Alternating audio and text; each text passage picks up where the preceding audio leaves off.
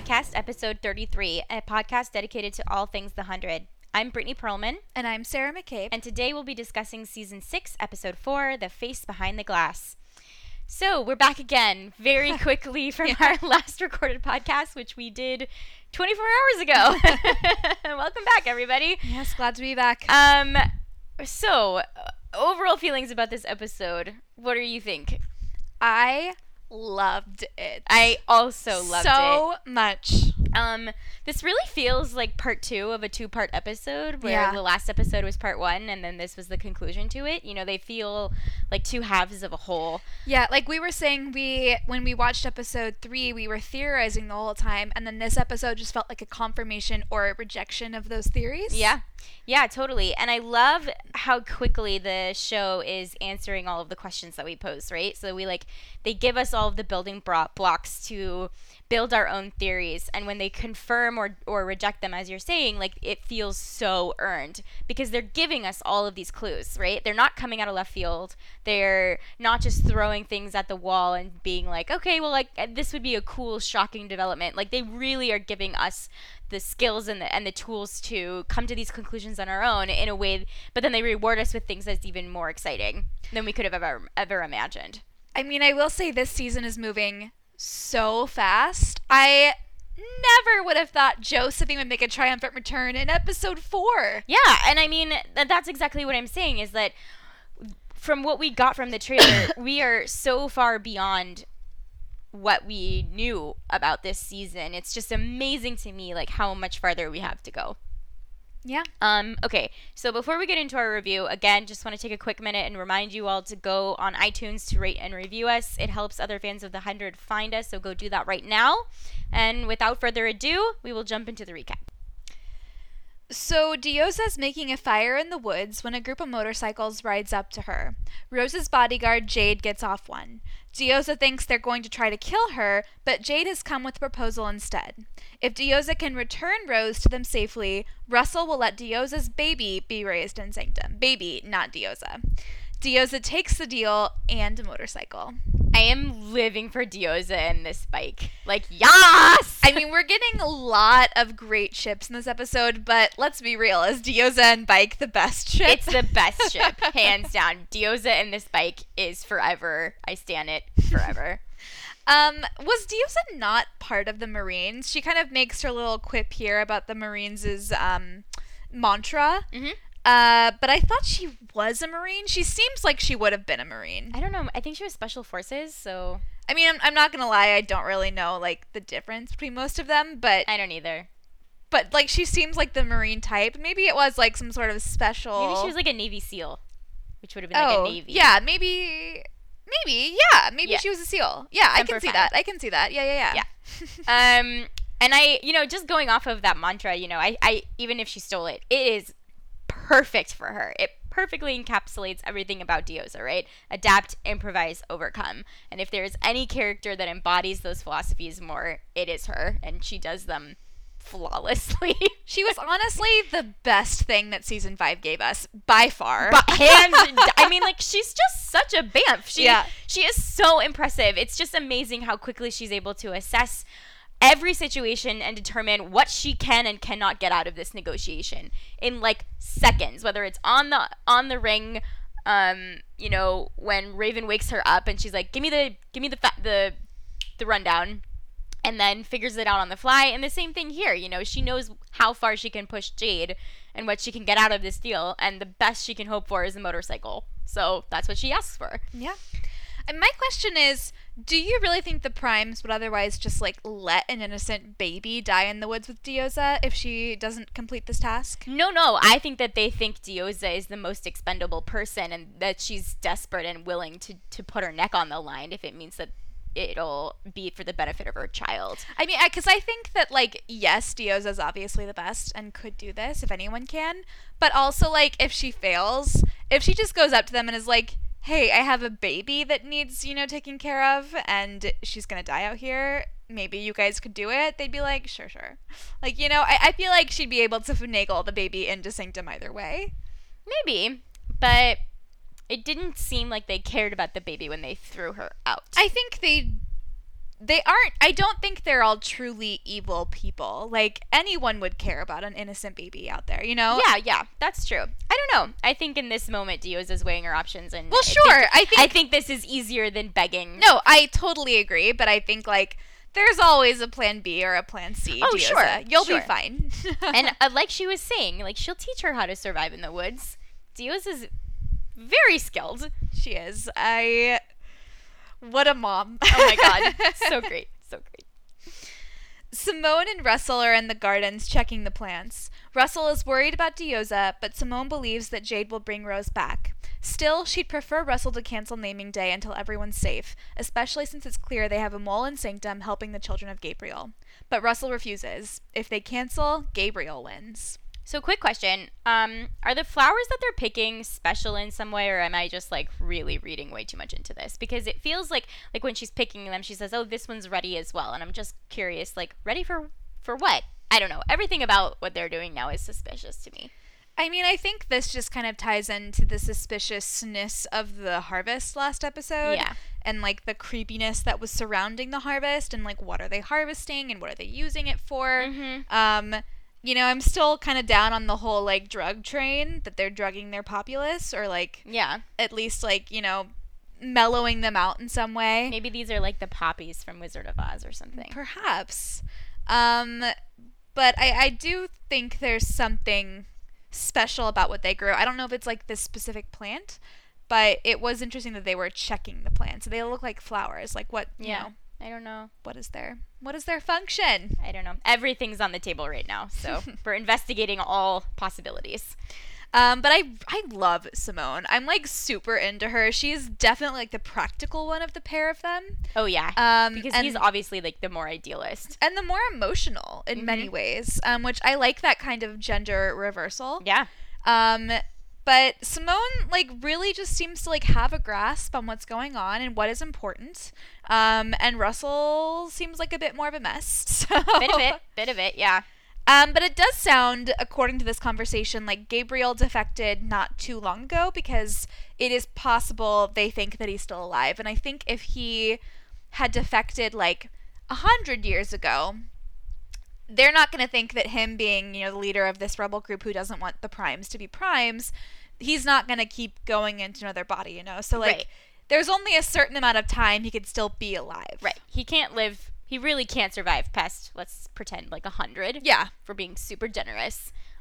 So he must have defected within the last, let's say, 70 years or so. Which weirdly surprises me. I don't know why that surprises me, but I just feel like Gabriel, I like the image I have of Gabriel in my head is that he wouldn't have gone along with Russell's thing for as long as apparently he did. Well, we know that he, you know, worked with him for a long time on it. So I don't know. I mean, it is interesting to think about, like, Russell's, it feels like his real reason behind not canceling Naming Day is just to, like, get back at Gabriel and to make sure that he doesn't win. And that really indicates to me that there is, like, this betrayal. Oh, for sure. You know, and I think if it had been that long ago, like you're saying, this wouldn't feel so fresh and raw to him. And he is clearly upset about the defection and losing a colleague of so many years. So, I mean, I don't think that the primes live like we do, where things seem long ago or not long ago. I think the way that their, like, reincarnation works is, like, their consciousness seems to remember pretty much everything, yeah, you know, that they've been through, because their consciousness is literally on a computer. Yeah, it's on a hard drive. So I don't know. I don't know about Gabriel. I'm a little bit surprised that it was so recent. And given that his defection may, I guess, it's not confirmed, but sounds like it was so recent ago. Was he with Josephine romantically in the years before that? Well, I think that's the question. Yeah, I mean, I'm sure we're going to find out pretty darn soon. Yeah, like tomorrow. Yeah. But I can't wait, because this is a mystery that I'm just, like, chomping at the bit. Yeah, it's fun to unravel this. It is also interesting how committed Russell is to making this a special day for Delilah. Yeah. He's like, I will not have her day ruined by fear. It almost seems like he is so guilty, and he's using, like, oh, it's her special day to, like, assuage his guilt, like, making her happy today so that they can bring back Priya at the end of the day. Yeah, it's like you know, fattening up the pig, if you want to take this analogy really far, you know, doing whatever they can to make her as happy and healthy and glowing and as satisfied as she can be before her time is up. Yeah. It's really sick. So I'm curious to see how this kind of mindset continues about... I think Russell thinks that he really cares about his people. As to whether he, like, truly does, that's still debatable. In question. Yeah. But I think he thinks he does. Well, right. I think the image that he has of himself is this, and we can talk about this a little bit more, is this, like, dedicated leader who really is a inspiration to his people and a, you know, shepherd, if you will, of his flock. Whether or not his actions actually make that hypocritical or not is something we could talk about. Yeah. Delilah is getting dressed, and we see Jordan is in her bed. Jordan says his parents would have loved it here. Delilah tells him to unburden himself, which you do on Naming Day, so Jordan says that he spent his whole life staring at the faces behind the glass in cryo-sleep and wishing he could know them. But when he decided to go into cryo himself, he became the face behind the glass, taunting his parents, and he feels guilty for that. Delilah tells them they should take happiness where they can, and they kiss again.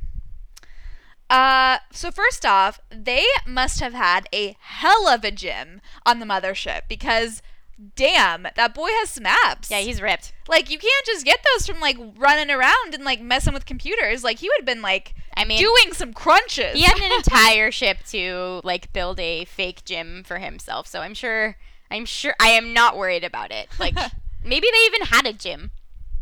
I mean, I think that it's likely that they did, just for the crew members. But also, I love that they started to have sex last night, the night before. Yeah. And then Delilah was kidnapped and, like, traumatized. And then when she returned, they just, like, picked back up where they left off. It was her last night on Earth, man. Like, girl was dedicated. Sanctum. Like, if it was my last night and I had that, like, I wouldn't have stopped for anything. Like, okay. I do think it's interesting that not only does Delilah seem, like, oddly calm and at ease about her Naming Day. I mean, like, now that we know what this is, she does seem very, you know, kind of casual about the fact that her life is going to be over tomorrow. And that she's also willing to help Jordan unburden here. You know, it seems counterintuitive to me to, like, ask for, you know, to have your other people unload on you when it is your last day on Earth. You know what I mean? Yeah. I mean, I am still questioning how much Delilah really knows about how the Naming Day process works. Like, does she really know that, like, her own consciousness will be suppressed or erased, still in question. TBD. And then someone else's consciousness will come into hers?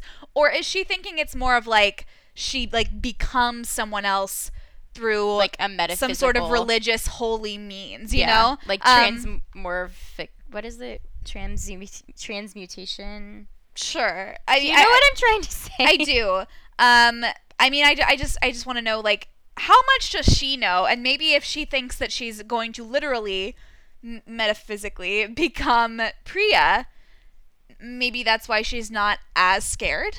Yeah, because it seems less scary to think of, like, you becoming someone else than you like, being erased and having someone else take over your body. Yeah, I totally hear what you're saying. I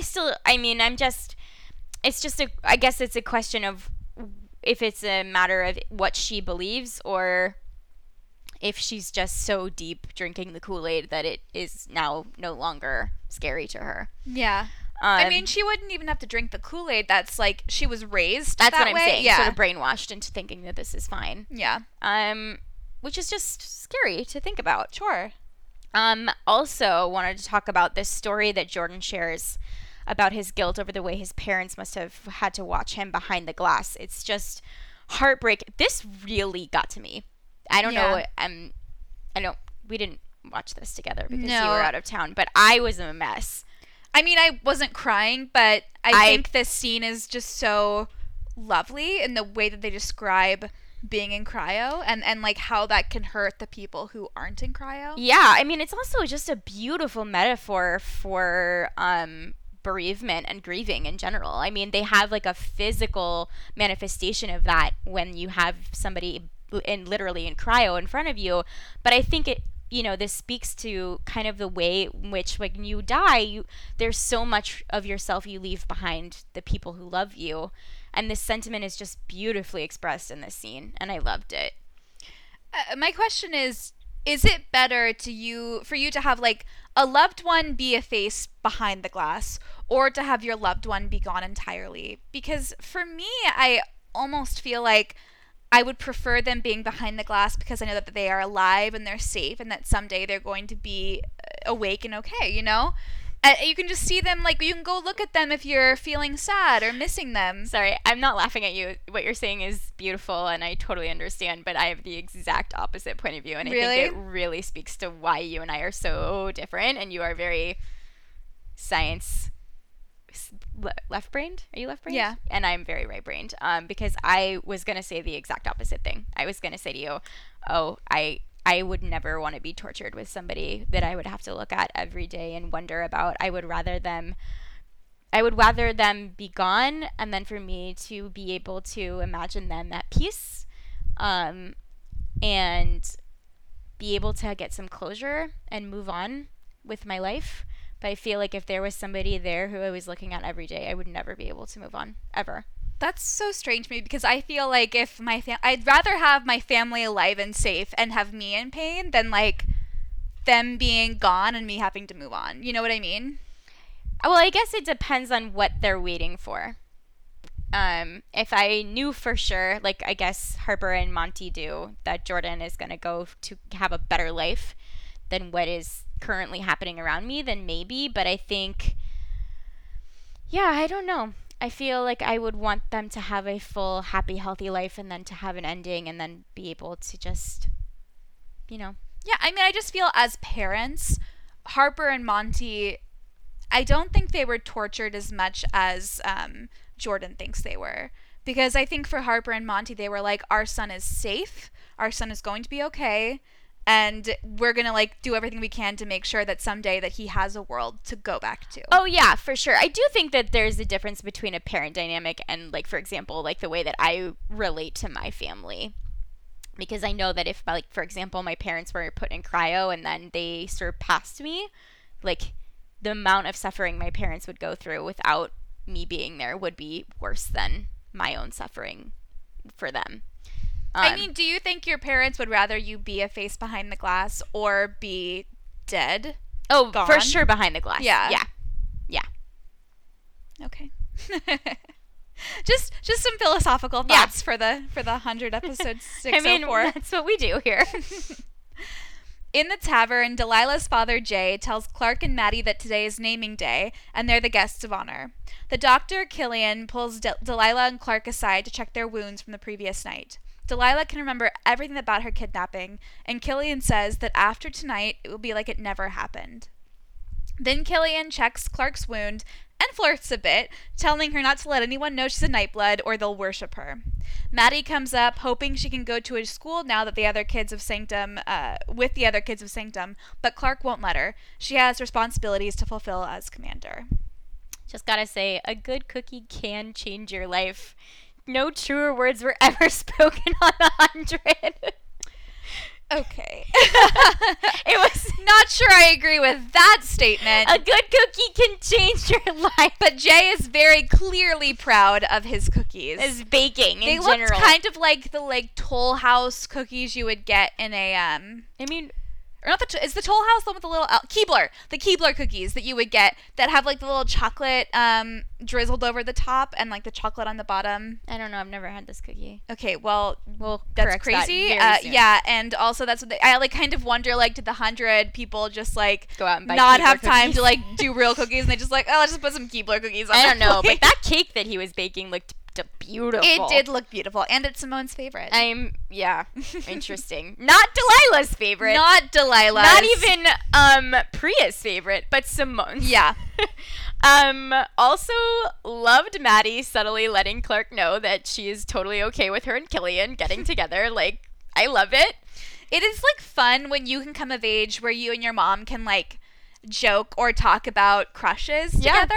And like Maddie's now kind of coming into that age, and so it was just like a cute little moment between them. Yeah, and they've never had an opportunity to do this because it was just them for a really, really long time. Also, Maddie's not wrong. Killian's hot as fuck. Like, super hot. I'm loving it. And he's very hot. I immediately was shipping this episode. It was like instantaneous. Yeah. Also, you know, him just like trying to protect Clark from letting the others discover that she's a Nightblood by flirting with her was a great choice. Like, you know, I'm not saying that I would have preferred him to be like straight up about it because I think his lying is a problem, but you know, I don't mind the flirting is all I'm saying. I don't mind the flirting, but it was kind of a bad omen, girl, when Clark was like, oh, yeah, I'd hate to be worshipped. Like, but really, though, you're going to hate to be worshipped. Yeah, no, it's bad. Not good.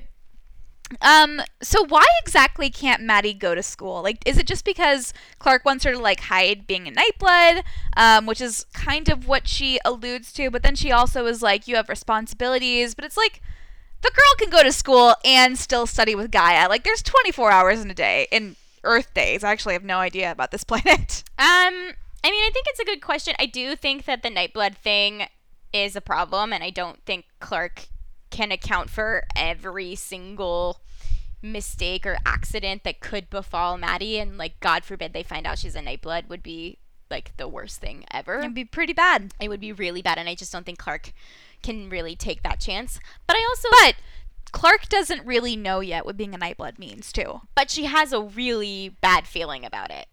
I would say, like, a suspicious feeling about it. Yeah, it's enough of a feeling where, you know, she's not taking any chances with her daughter. But also, I think, I don't know what this training entails, and we haven't seen a lot of it, and I'm wondering if it's not so much, like, the training takes up so much time, but they just don't trust Maddie to be around other people while she's still so impressionable to the forces at work in her mind. Yeah. I don't know if it's so much of that, like, she doesn't have time in the day, and more of, like, we don't know what kind of threat Maddie is herself to these other people. That's a good point. I mean, I feel like, I know Clark is worried about Maddie being discovered as Nightblood, but I don't think that her being at school is any more of a risk than her just being, like, around. You know, like, she's still with these people, and little slip-up, a paper cut anywhere could, like, you know, show people what she truly is. So I kind of get it, but also I'm like, you're playing with fire already just having her being in the same space as these people. Yeah, for sure. I think they're just trying to mitigate the risks as much as they can. And then I do like what you said about the not impressionability necessarily, but just her still not having control over the flame. The flame is still controlling her in a way. And so she's very, very young in her training. Yeah. And I think a more established one, or Hedda, would not be as susceptible. Yeah. I do really love how strongly Maddie stands by her convictions. I think it's important for the show to continue to show us that not only is she still a kid who wants to be normal and do normal things, like go to school, but also that at the end of the day, like she understands the commitment that she made and she stands by it. I think that's one of the biggest decisions that will inform her character from now on, and it's something we need to be reminded of occasionally. So I just really liked that they made her a kid, but at the same time, like, she's not a normal kid. I mean, she's a kid, but she had to grow up really fast, even before Clark kind of came to her, because she had to hide and pretend that, you know, she didn't exist, so she wouldn't be taken away to become a commander. Yeah. And, like, even now, like, as soon as they put the chip in her, I feel like that kind of makes her an adult in weird ways, because she has this, like, wisdom that normal children would not have access to. Sure. Yeah. But, I mean, I agree. I love it. Yeah. I love Maddie. Yeah, she does a great job portraying both these kind of aspects of her personality. So Raven teases Jordan about his quote-unquote good night's sleep. But And then she notices a photo of a woman with a motorcycle. Delilah's mother, Blythe Anne, comes over and tells Raven the woman is Priya the First and that she thinks Raven will like her. Raven is surprised to find that Sanctum has motorcycles. Before she can ask where the machine is, Blythe Anne has rushed off to prep for the party. Bellamy and Echo come into the tavern. Raven wants them all to go back to the ship, but Clark says they can't isolate themselves or they might offend their hosts. They have to be part of the festivities today. Quick question. You think the writers are Anna Green Gables fans? So Gilbert Blythe and Anne. Anne of Green Gables. So I'm saying, because so the way they spell Anne is A-N-N. And if anyone has read Anne of Green Gables, it is definitely Anne spelled with an E. It's true, but I feel like the combination of Blythe and Anne back to back like that, it's like too much of a coincidence to be accidental. Like, it has to be. I don't know. I feel like if they were making the reference, you gotta put the E at the end of Anne. But they, like, misspell things all the time on this show. It's like a tongue-in-cheek. It's very important. Ask Anne to add the E. Hey, as, like, a die-hard Anne of Green Gables fan, like, I get how important that E is. But I'm just saying that this is too much of a coincidence to be an accident. I don't know.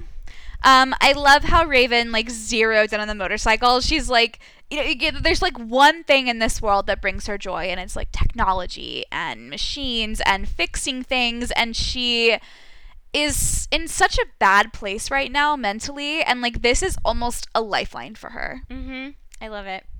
Also, is it odd they brought motorcycles to this planet? They don't have any other form of transportation, it doesn't seem. It's like just a like vehicle? Yeah, it's like just like a few motorcycles. Yeah, I guess they were thinking they weren't sure what the terrain was, and motorcycles are much easier traversing like a large range of different kinds of climate and terrain, and maybe cars are. I don't know. I don't know. I'm just curious. I love the motorcycles. Well, so I love that the characters get to ride motorcycles this season. So I don't care.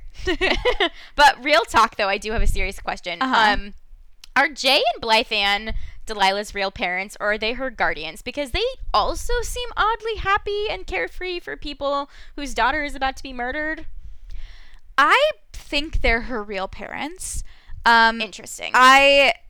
I know that, like, you want to talk about your theory that they're... Well, I feel like it's very possible that they have a system in place where they identify newborns as Nightbloods and recognize the danger of letting them be raised by their own biological parents, and so they would remove them and put them in the care of, like, a guardian family. Like, we see Jade is Rose's guardian. I don't know if she raised Rose or if she, like, you know, lives in Jade's house. But it seems very likely to me, like, if this were a system where you are systematically taking Nightbloods and harvesting their bodies, it's very likely that they would put them in the place, in the care of guardians who understand their purpose, with the intention that they will be raised for the slaughter. I mean, I understand it. You can't raise a baby and not grow to love them, but I do think there is a difference between somebody who's, like, raising their child, their biological baby. I just think it, like, again, mitigates the risk. So I don't know. I really do think they're her real parents. I don't think that this society views it as, like, you're losing your child. I think, again, they've all been drinking the Kool-Aid, and they're seeing it as, like, your child is becoming a god. And so while we're like, that seems a little crazy, aren't you guys, like, freaking out? Yeah. I don't think that they see it the same way. And I don't see that there'd be much of a difference between, like, letting someone else raise a child and having their parents still be, like, around in the village and then letting them raise it. Like, it's just... Yeah. I mean, I don't think that my theory is flawless, but I do, it just, like, their carefree attitude and the fact that they've met Priya before, so they've seen this process happen, they know what it means, like, just seems real unbelievable to me. But maybe I'm just too emotional and like transferring. It's a weird society. Yeah. Yeah. I did want to note also the use of future tense. Blythe Anne tells Raven that she will like Priya, which means that, like, she is going to like her, not that she would have liked her in the past. So that's an immediate cue, alarm bells right off the bat. I mean, we already know what's coming, but I think it's interesting that they switch to the future tense here. Yeah, and I don't think Raven picked up on it. No, but we are supposed to. Like, we should pick up on it. Question for you. Do you think that Raven, you know, even if it's on a subconscious level, is picking up on, like, some weird vibes here, and that's why she wants to go back to the ship where it's, like, safe? No, I just don't think Raven wants to be around people right now, especially people that she doesn't know. Mm-hmm. I don't know if Raven is picking up on alarm bells any more so than, like, anyone else in our group is picking up. In fact, Raven has actually been kind of gone from a lot of the like creepy things that have happened. It's Bellamy and Echo and Clark who have been seeing a lot of like awkward things, you know, things they can't quite explain. All the like hallowed be her names and the like now commencing daily tai chi, like all of this stuff that Raven wasn't quite here for. Yeah. So I guess I would say no more than anyone else. Okay. I do wish that Murphy had been in this episode just to kind of complete Clark's apology tour, because we get Raven's apology, we get Bellamy's apology, and then Clark is becoming Josephine at the end of this episode. So I don't know when she and Murphy will be able to have a, like, you know, real heart-to-heart, if they ever will. Unless we're, like, counting last episode with Clark's kind of throwing the apology in her face, like, I'm sorry, okay, I'll be the bad guy, that kind of thing. But that doesn't really feel like an apology. No, I don't think that's the same thing as Clark, like, in her right mind saying a genuine apology.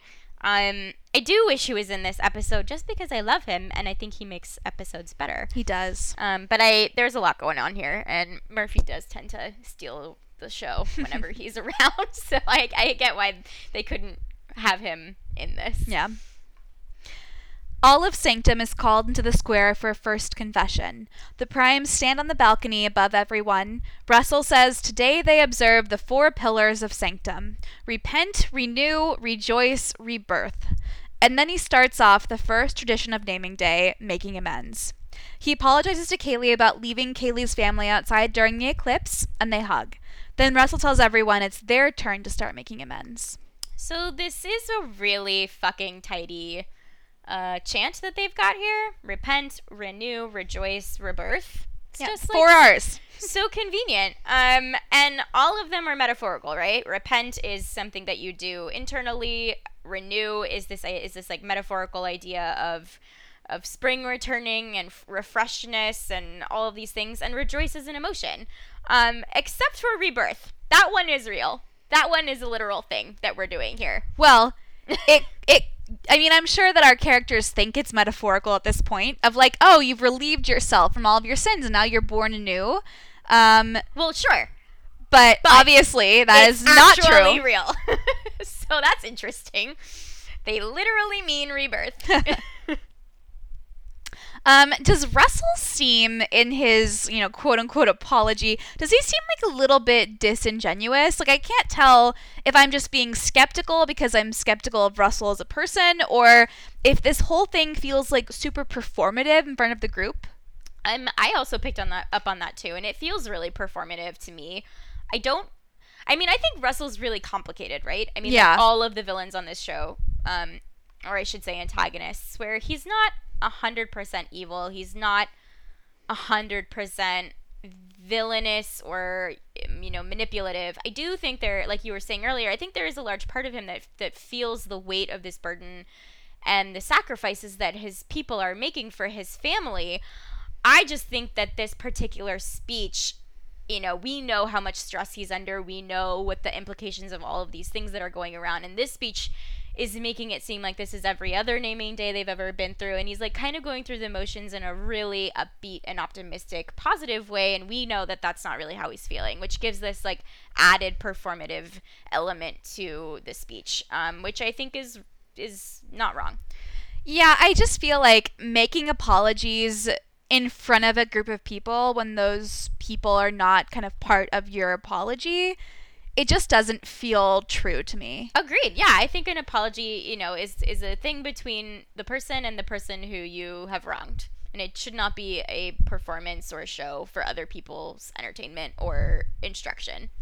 And on the flip side of that, I am curious, do you think Kaylee is buying this apology? I mean, at the beginning, she seemed a little wary of it, but then she seems to really feel his empathy. And I can't tell if this is also for appearance's sake or her own safety that she's worried about, or if she's like genuinely feels like this apology is earned and she wants to forgive him.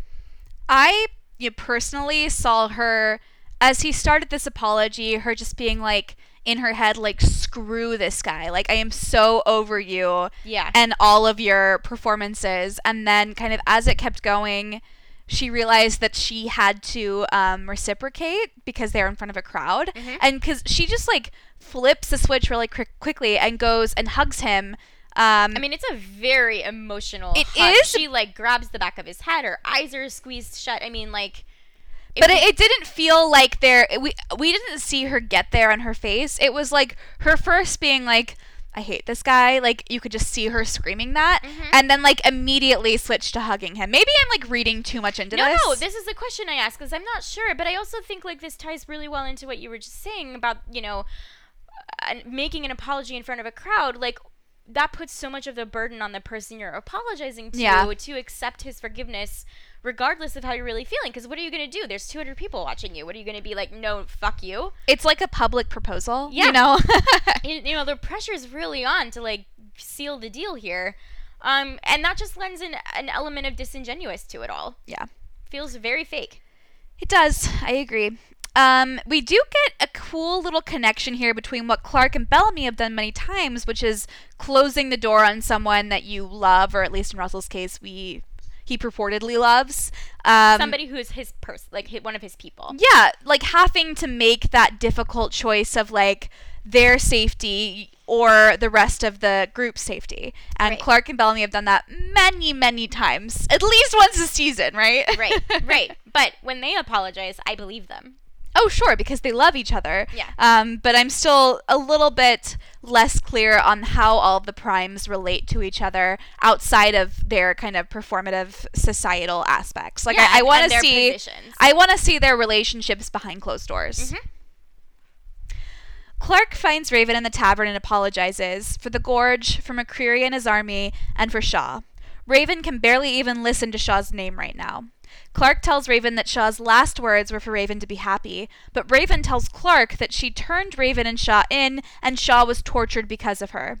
Then she says the only difference between Octavia and Clark is that Octavia doesn't pretend to feel bad about the horrible things that she does. Woof. Yeah. Rough scene. This was brutal. It was really hard to watch. There was so much ouch all over this. The Princess mechanic friendship has always been a pillar for me. It's been one of my favorites to see, but in the last scene, or in the last season, maybe even two seasons, it's been a little rough. Yeah, it's been strained. We know Raven, we can tell here that Raven knew Clark would be coming to apologize. She's like, am I the first stop on the apology tour? And it's also clear that Raven had already decided before Clark even came in that she was not going to forgive Clark. Yeah.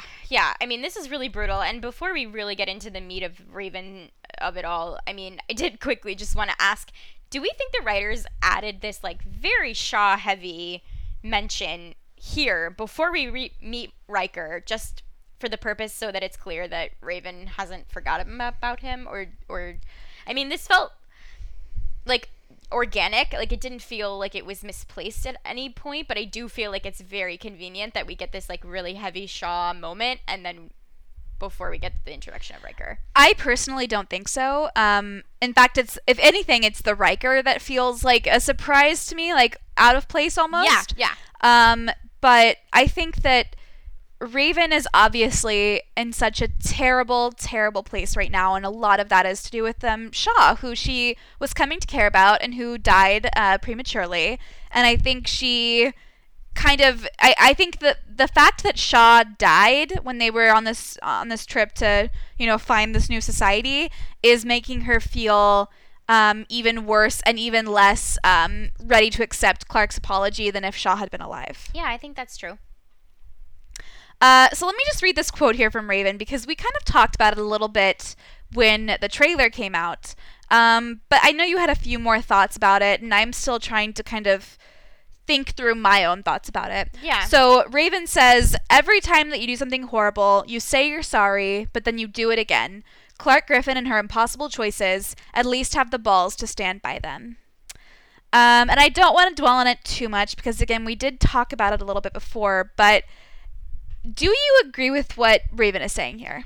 I mean, I think what I want to say is that I deeply resent the way that Raven paints Clark's choices as impossible in this mocking tone, because that's exactly what they are, and that shouldn't be it's not a joke. Yeah. You know, like, Clark is faced with impossible choices, and she weighs the consequences of each choice that she makes, for good or for worse. Like we've said many times, there are no good answers, and usually she only has to pick the least of the worst. And I just deeply resent the implication that she at any point takes the easy way out or uses this as a way of excusing her behavior. I don't know. I'm in a tough spot here. What about you? In my opinion, I mean, yes, Clark has faced impossible choice after impossible choice, but I also feel, and people might disagree with me, but I feel like Clark has made the best choice that she could with the information that she has in pretty much every situation, except maybe last season. So I think Raven is kind of throwing this in her face as like, you know, you turned us in to save your daughter last season, and that's pretty screwed up. But I think that's the only time Clark has perhaps made the wrong choice. Mm-hmm. If you can make a wrong choice with all of these bad choices. Mm-hmm. I think that, like, she's talking like Clark keeps doing it again and again, making these, like, impossible choices and feeling bad about them. But it's like, of course you're going to feel bad about them. The kinds of choices that Clark has to make always end up with someone dying. And it's like, but there are no other choices. Yeah. And Clark, like, hates that she had to do it, but she still stands by those specific choices. I think last season is one of the first times that she might not actually stand behind a choice that she made. Yeah, I think that's fair, and I think you're right, and that, you know, it's really easy to throw rocks at people and criticize the way that they choose to lead, but until you're ready to step up and make those choices yourself and be the leader, you know, you don't really have any room to criticize, which I think is also a problem here. So kind of jumping off of that, what do we think about the comparison between Clark and Octavia? Because quite honestly, that's one that I'd never thought too much about. Yeah, I thought it was fascinating that Raven was saying how, you know, the only difference between them is that Octavia doesn't pretend to feel bad about it, which I think is just blatantly not true, because I think they both feel really bad about the choices that they've made. I think that Clark just has a better way of expressing her distress over what she's done, and Octavia's only form of expression is more violence. It's actually kind of the opposite. It's Octavia who pretends not to feel bad for the things that she's done. Right. And the fact that Raven is either incapable or refuses to acknowledge the truth of that is just shows that she's not really in the right headspace to be having this conversation in the first place. She needs to cool down. She does need to cool down. I also feel like Octavia doesn't usually make what I would consider impossible choices. You know, right. Octavia makes choices.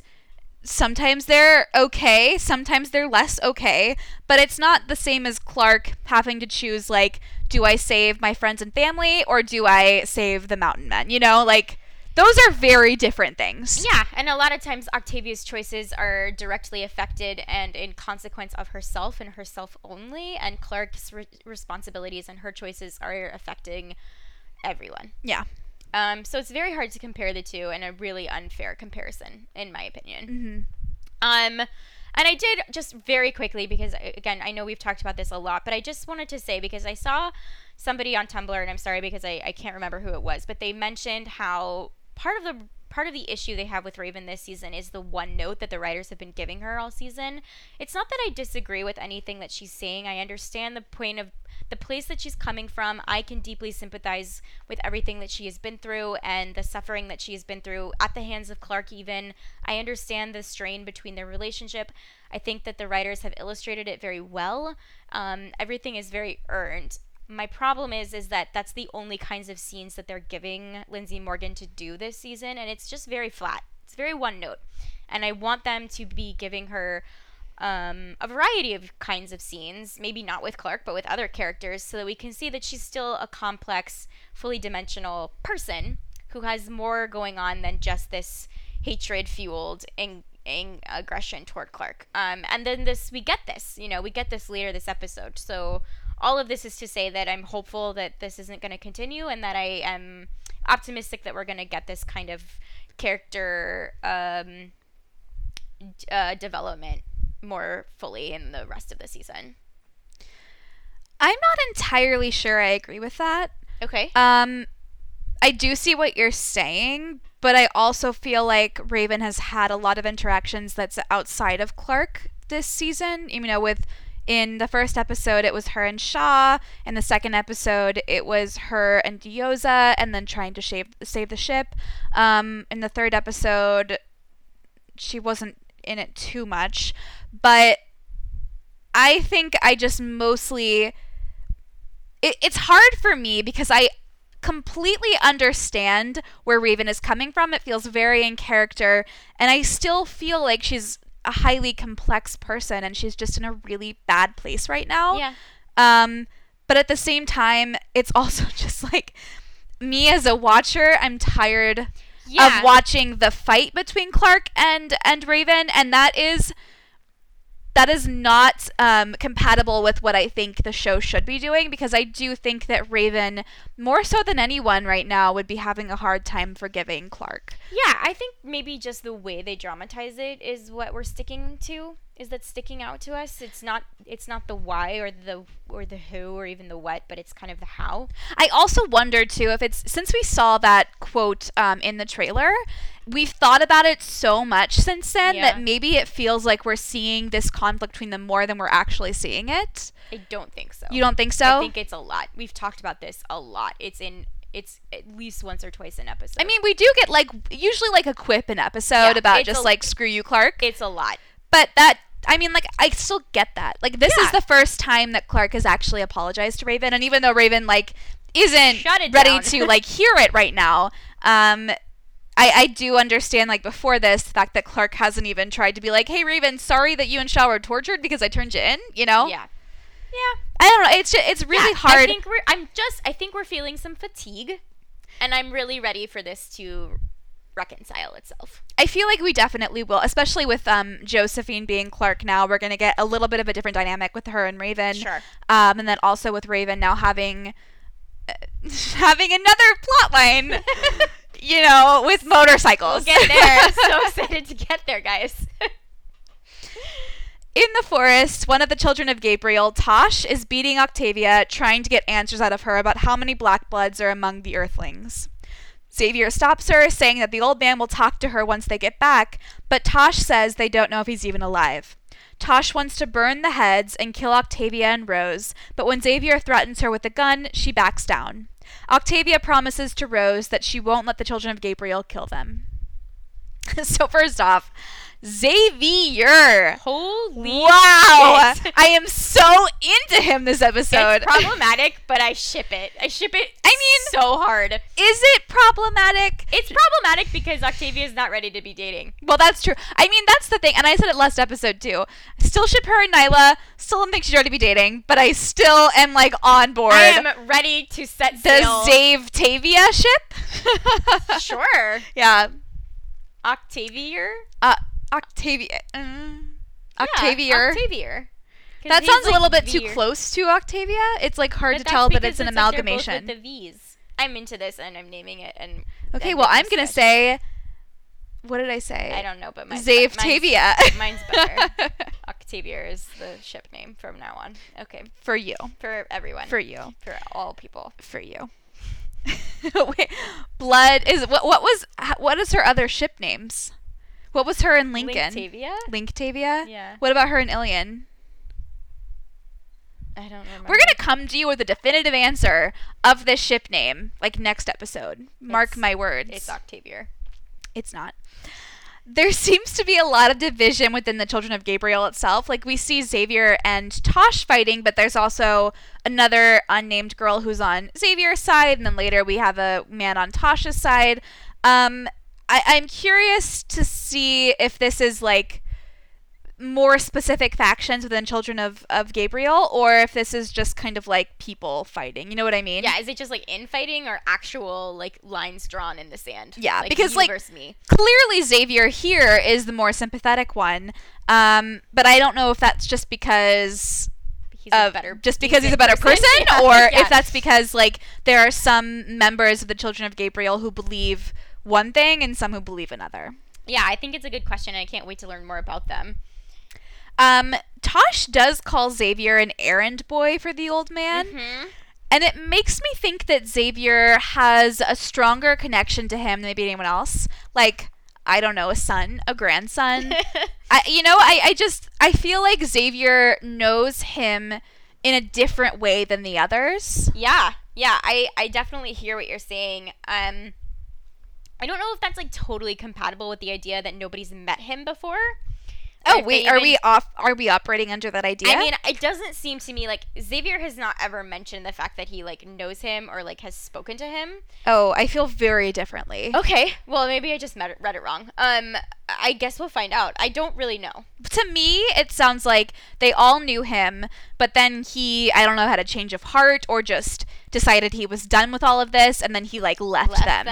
And they're still trying to, like, get him to either come back or get them to, like, join up together. Mm-hmm. I mean, that's how I've been seeing it. Yeah, I see what you're saying. That makes sense to me. I don't know. There's just, like, so many things going on with the Children of Gabriel. It's really hard for me to track happening. That's true. So, yeah, I guess we'll find out. I have a question, another one. Mm-hmm. Do we think that the old man lives in the anomaly that they mentioned, or is the anomaly some kind of oracle that will tell them where he is? That's an interesting phrasing of the question. I personally do think that the old man, quote unquote, is inside the anomaly, which is now, I guess, what we're calling the Green Swirly Dew. Yeah, okay. Are we going to have to get rid of that Green Swirly Dew name and move to anomaly? I think we're now officially going to adopt Green Swirly Dew is henceforth known as the anomaly, capital A. I think, in my, like, headcanon right now, I guess it could be Gabriel. Whoever the old man is used to lead the Children of Gabriel. Then he left and just, like, pieced out into the anomaly. They have no idea what happened to him inside there. I mean, I do think the anomaly might show you things or do things to you that is Oracle-like. Mm-hmm. But I still think he's in there somewhere. Okay. What about you?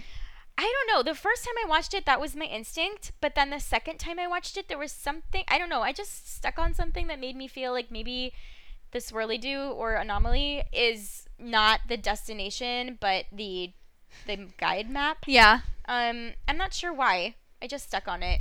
I mean, whatever the case, I would really like someone to just walk into the anomaly because I want to know what happens to them. Hell, I mean, either way, let's go to the anomaly. Like, it's time for the Swirly Dew. Yeah. And then my last question is, so at this point, do we think that the old man is actually alive? No doubt. Zero doubt in my mind. Do we think that he's Gabriel?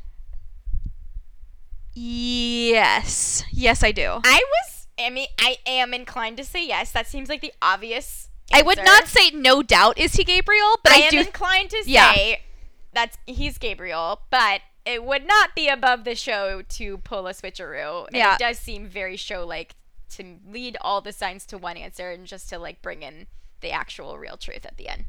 So we'll see. Yeah.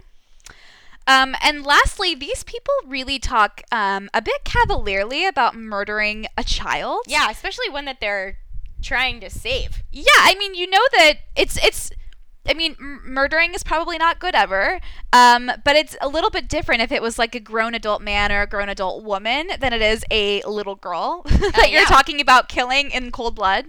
And so, yeah, Tosh is she's a little bit sketchy. Yeah. I'm not sure I want to be part of her rebellion. She's really murdery. Yeah. But moving on. The Children of Gabriel tie Rose and Octavia to a tree. Xavier comes over and drops his bag on the ground, which has a knife sticking out of the side. He tries to give them food, but Octavia kicks it away. Xavier tells Octavia that she'll tear through the radial artery before she tears through the ropes, and when he walks away, he leaves his bag and Octavia grabs the knife.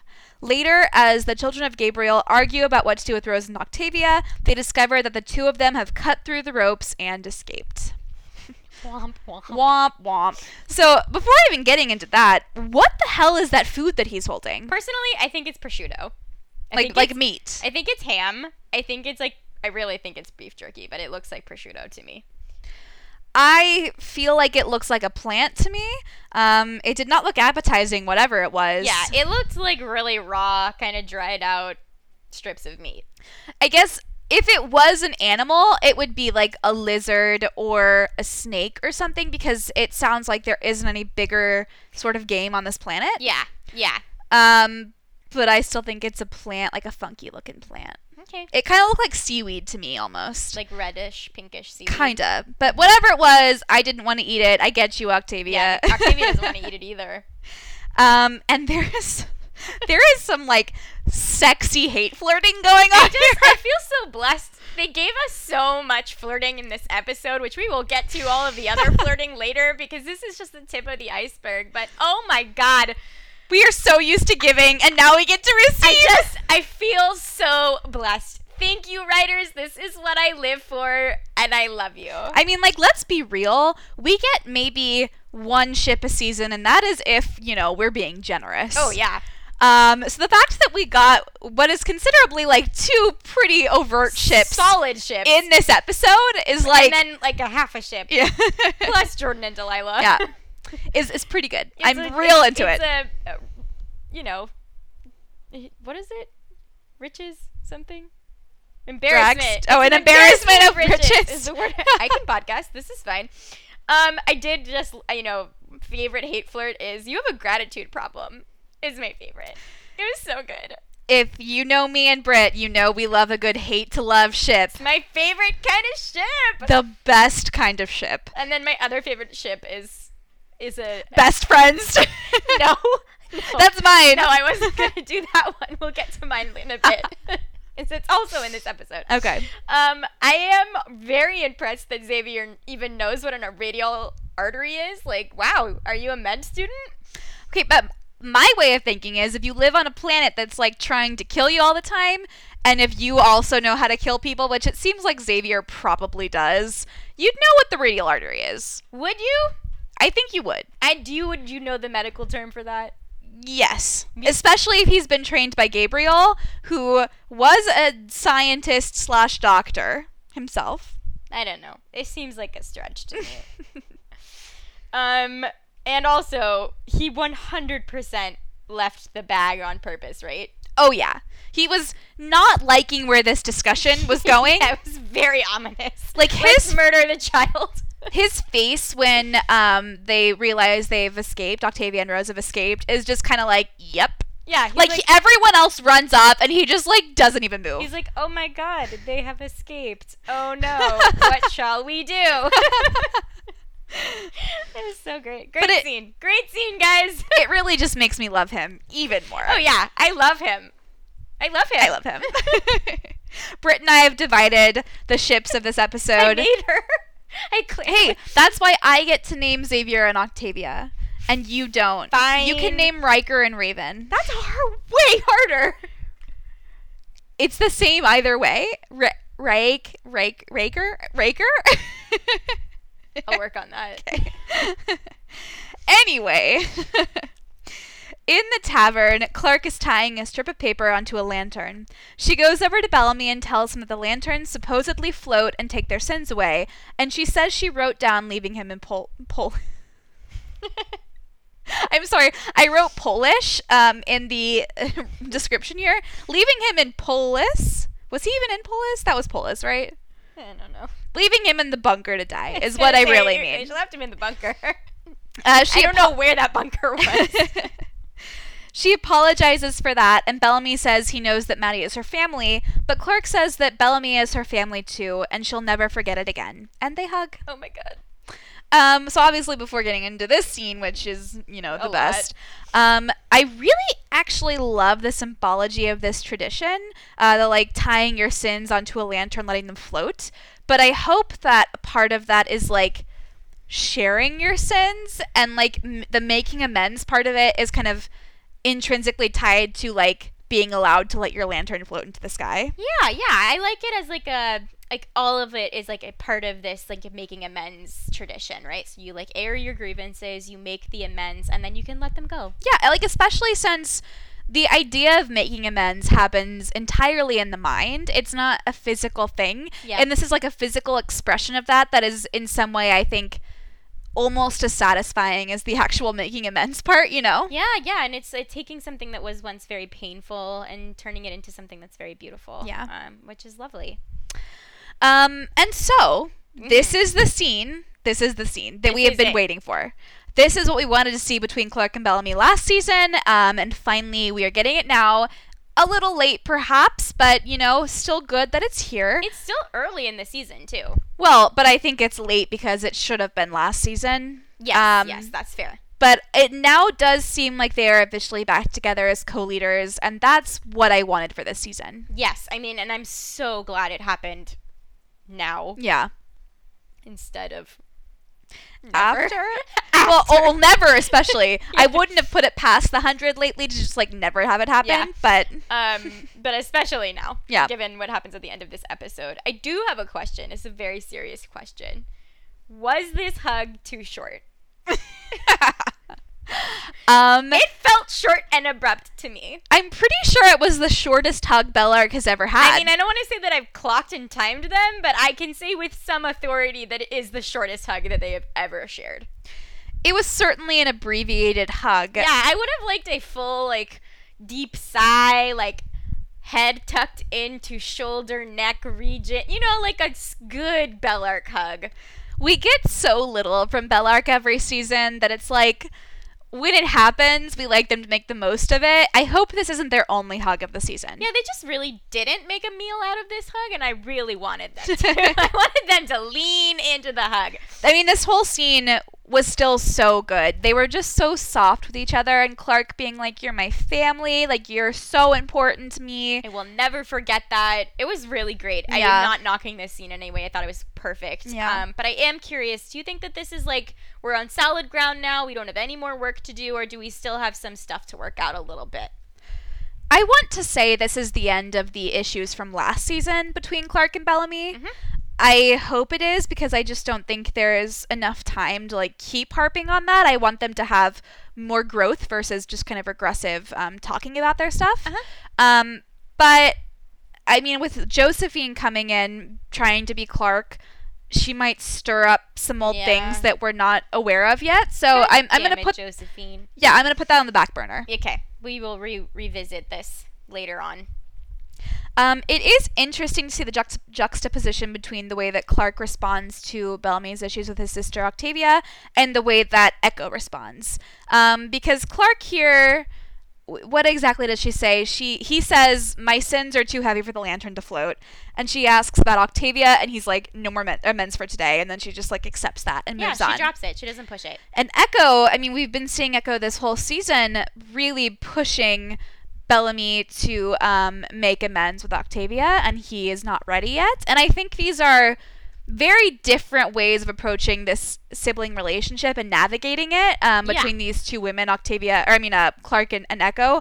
Not necessarily better than the other. No, neither of them are wrong. I think Echo has her... I think Echo is right in a lot of ways that Bellamy needs to kind of deal with some stuff, but at the same time, I think right now Bellamy also just needs to, like, be alone with his thoughts and, like, parse out by himself. Yeah. We're going to get to a point eventually where they're going to have to, like, you know, combat those issues in one way or another, but I don't think we're there yet. No, we're not. And I also wanted to say how interesting it is to see the juxtaposition between the way that Bellamy accepts Clark's apology versus Raven's total dismissal of it. I mean, technically, Bellamy has just as much right, if not more, to be angry with Clark, but he's able to process it and then move on in a way that Raven just can't do right now. And so I think it's a really great illustration of what it looks like when someone is ready to forgive you and move on, and what it looks like when it isn't. And you can also apply that to the way he's feeling about Octavia. Yeah, I will say, in terms of, like, Bellamy being angry at Clark and Raven being angry at Clark, I think Bellamy as, like, a person is always more ready to forgive and move on than Raven is as a person. Mm-hmm. I think Raven holds a lot of trauma and a lot of grudges that she is able to suppress most of the time, but sometimes they'll just kind of come out in full force. And, you know, the way that Clark and Bellamy have always been together, like, he was always going to forgive her. It wasn't even a question, you know? Yeah. Like, I think it was important for her to actually say, I'm sorry, but, like, I wasn't worried. No, I wasn't worried either. With Raven, it's a little bit different. I do think that, like, leaving Bellamy and Polis to die is probably worse than what she did to Raven, turning her in. I don't know. I'm not sure. It's hard to apply, like, an actual, like, number. Like a numerical value. Yeah. But Raven does have a lot harder time forgiving, I think. Yeah. So get ready for your most exciting scene, and that is Raven going into the machine workshop, and she finds a guy trying to get a motorcycle to work. Raven asks if she can take a look, and the guy introduces himself as Riker. He says the bike is his mother's, but he let it sit around too long, and now it won't work. Raven asks why he's not at the party, but Riker says he wanted to be alone for a change. Raven thinks he's telling her to leave, but he asks her to stay and help him figure out the issue with the motorcycle. Okay, guys, this is it. This is where Brittany dies and goes to heaven. I ship it. I stand them together forever. I ship it. I ship it. The ship has sailed. It's pretty damn good. It's real good. This is my other second, after the hate to love trope, which is my all-time favorite trope. My second favorite trope is I love a guy who's really good at fixing things in his hands. It's my favorite thing. I just don't know why I find it so attractive, but I do. And this is like the perfect combination personality that I want for Raven. I want someone who's like super smart, super capable, super witty, and can like keep up with her. I think what I was missing, and I don't know if you said this too, but what I was missing in Shaw was the humor aspect of it. Yes, I believe I did say that. Well, I've also been thinking it for a while. He was very dry, and that's true, and there is humor in that. Yes. But I always liked the way that Raven and Wick interacted, and I'm glad that the actor who plays Wick is no longer on the show because he sounds like he was a dick. But I still miss that kind of relationship for Raven. Yeah. And like the witty banter. Yeah. So I can see this becoming that. I mean, it's still very early on, but I don't care. I ship it. I don't know who I ship more. Is it Raven and Riker or is it Raven and motorcycles? It's true. Motorcycles are having a really good episode today. I will say Riker's face when like Raven pops in and is like lover spat and he looks at her, there's like a second where he looks at her and then does like a like slight double take of like, oh my god, this is the most beautiful woman on the planet and she just walked into my motorcycle shop. Yeah, and she like knows what she's talking about. I also think like what an interesting choice of words that the first thing they say to each other is lover spat. Yeah. I mean, it's just so tongue-in-cheek. I see what you're doing there, writers. I see you. The flirting is so good. You know, he's like, oh, the hands that go with that brain. I think he means face. Yeah. I want the face that goes with that brain in this workshop. It's just delightful. Everything about this is delightful, and I love it. It really is. So I will say his name is Riker, and we also hear this name another time in this episode, which is that's where they hide during the eclipse, is Riker's keep. Yep. Any like theories about like how that got its name? No, but I did notice it, and I do like the idea of Riker's keep being a sanctuary for them, like a hiding place instead of like a military arsenal or something like that. I like that it's like safety and shelter. My one theory is that like Riker, who we saw in the picture that with Priya and Riker, he was, I don't know, maybe like 14, maybe 13. Maybe he like created some sort of like clubhouse or like treehouse or something in that area, and then like that eventually became Riker's keep in some way. Oh, I don't know. I love that idea. But I love that we can see kind of the seams of how much these primes have affected the planet. Yeah, you know, being there. And their mark on everything. Mm-hmm. Yeah. I have like a sneaking suspicion that Riker and Josephine don't get along. Interesting. And I can't wait to find out if that's true or not. Okay. We'll see. Maybe he was the one she made eat that weird plant in episode 2. Maybe like he's always just like held a grudge. I feel like it's Kaylee, and I don't know why, but it could be I don't know. Anyway, getting back to what's happening in this scene, I love how comfortable Raven seems in this place. Like, this is her natural environment. She's back doing what she loves. She's fixing things. She's good at it. And I think it's really nice for her to be doing something that, you know, not only she loves, but it also gives her a confidence and a sense of purpose. And I think she's kind of been aiming around listlessly with nothing to do, and like literally nothing to do with her hands, nothing to fix. And I think fixing things always grounds her back to a place of neutral. that she can help, that helps her work out what's happening emotionally as well. Yeah. So I love all of this, and I think it's really great. So, you know I've been really down on Raven, but I love this scene, and I love everything they're doing in this scene, and this is perfect. I do agree wholeheartedly with the fact that she needs a sense of purpose, and she hasn't really had one for a while. Yeah. Not in like a true like deep down way. Like she's had like the drive to survive, but that's not. Yeah, I mean, and she's been like the pilot and like all this other stuff. Yeah, that's not the same thing. It isn't, because she's not actually like fixing things, which is what she is good at. And, you know, the idea of fixing something that's broken is fundamental to who she is as a person. Yeah. And you can see, like, her whole demeanor changes in this scene. She brightens up. She's smiling. She's joking. She's lighter. I mean, you can, like, what a great acting bit from Lindsay Morgan. Like, she just plays this so differently than all the other scenes she's been in so far this season. It's great. And so refreshing. Yes. But I do have a question that I already think I know your answer to, but I'm going to ask anyway. Is it too early for another ship so soon after Shaw? I mean, are you asking me on like a mechanical level of the show, is it too early? Yes. Is it too early for me? No. I mean, you never really shipped Raven and Shaw. I shipped them last season. You didn't not ship them. Yeah, I definitely wanted a ship for Raven. I thought he was a really viable candidate. I didn't feel their chemistry so much, but that's because they like rushed into things last season, and then I really didn't feel it at all this season because he was leaving. So I wasn't like super upset that he was no longer the ship for her, but the chemistry that these two actors have is so much stronger than what she had with, I can't remember his name. Shaw. Who played Shaw. Oh. I'll look it up later. Yeah.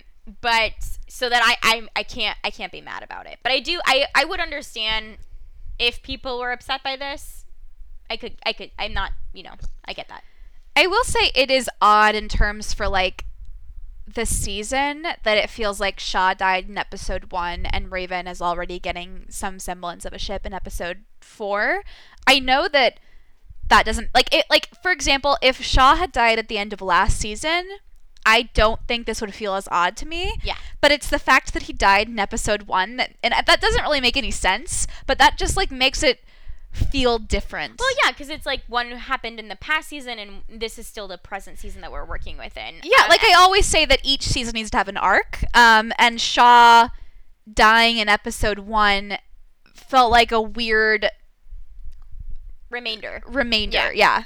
Yeah, and I mean a lot of that just has to do with contracts, and they didn't know he wasn't coming back, and so they had to like tie up that end really quickly.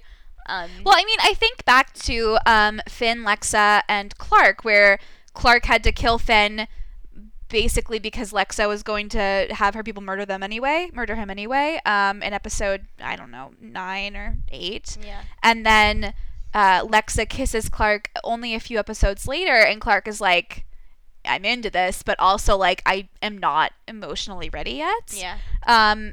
And I liked the way they did that, because it does make sense that like you can feel feelings for someone, but still not be ready to jump into something. And maybe we're like jumping into something ourselves. Well, that's what I was gonna say. Is I didn't get the impression from Raven that she is 100% ready to jump into something here. I mean, no. He asks her out on a date later. We'll talk about that. And she's not. She doesn't say yes. So like it's not about Raven. It's about like what the show is going to do. And I'm willing to like reserve judgment, especially because I really like this for her. But I'm curious to see what they do with this and what they do with her grief about Shaw this season. Yeah. Yeah. I think it's something we need to keep an eye on. Yeah, for sure. So Clark heads into the party in a beautiful dress, and Killian grabs her and drags her out onto the dance floor while Bellamy watches.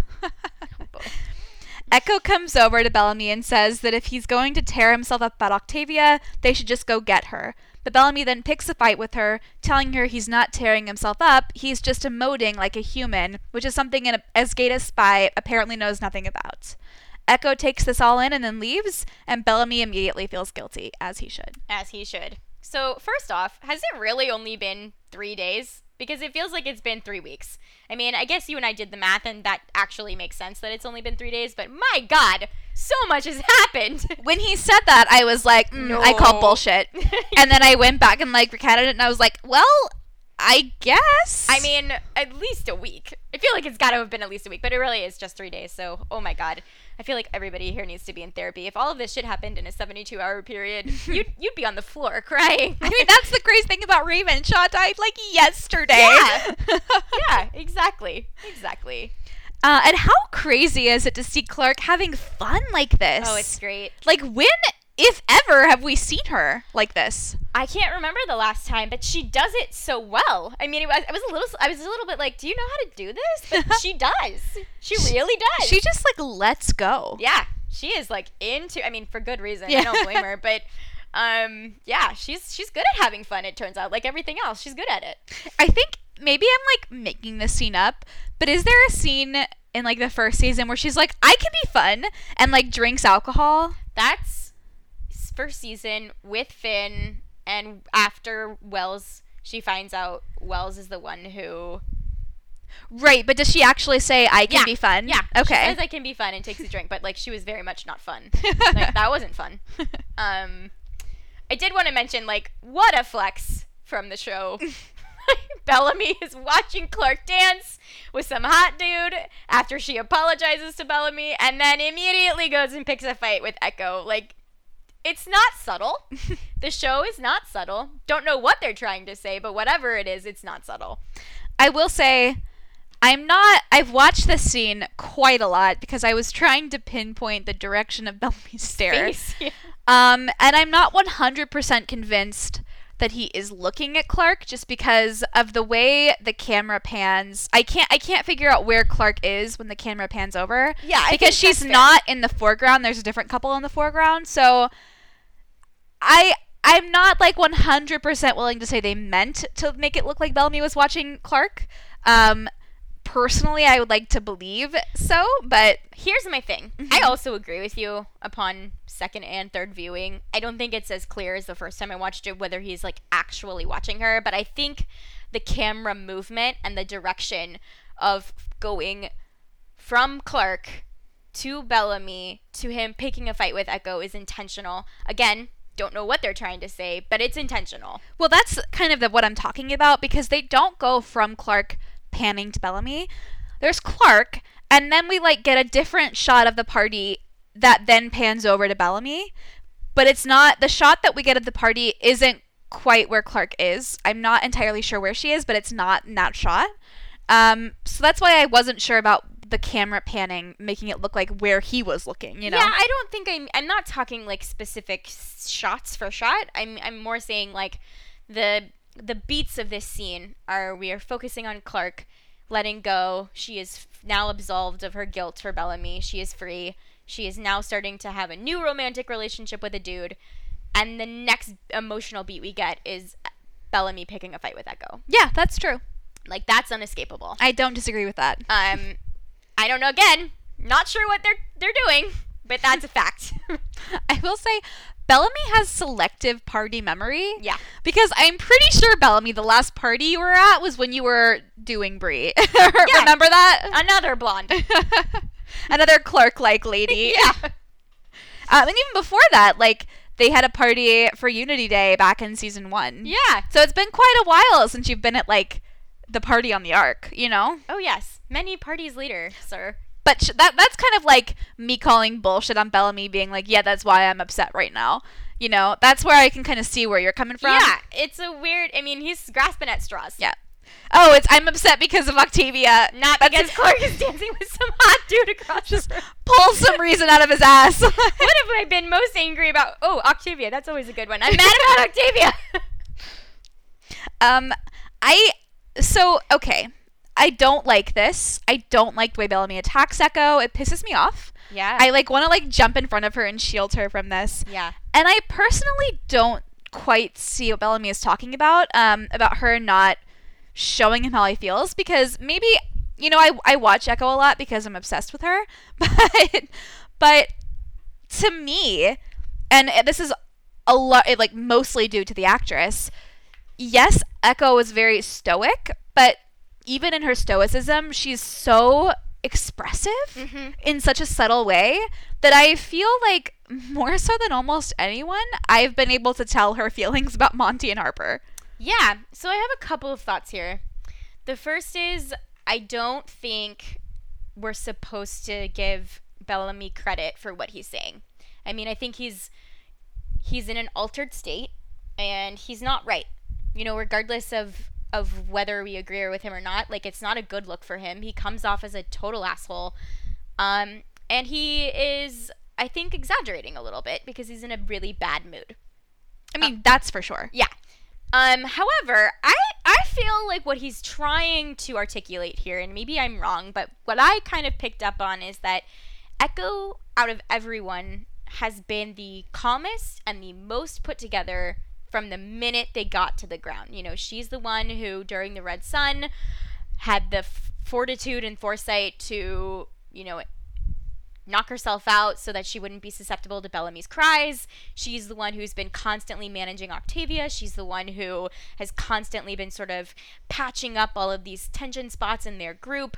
She's very put together. And I think Bellamy, who is a very emotional man, resents her ability to maintain calmness. And even though what you're saying is true, she's very communicative, she's very expressive, she has not emotionally lost control. And I think he resents it because he's not capable of, I mean, he's losing control right now. And that's what he's reacting to. I don't think it's the fact that she hasn't been able to express her sadness because she's sad.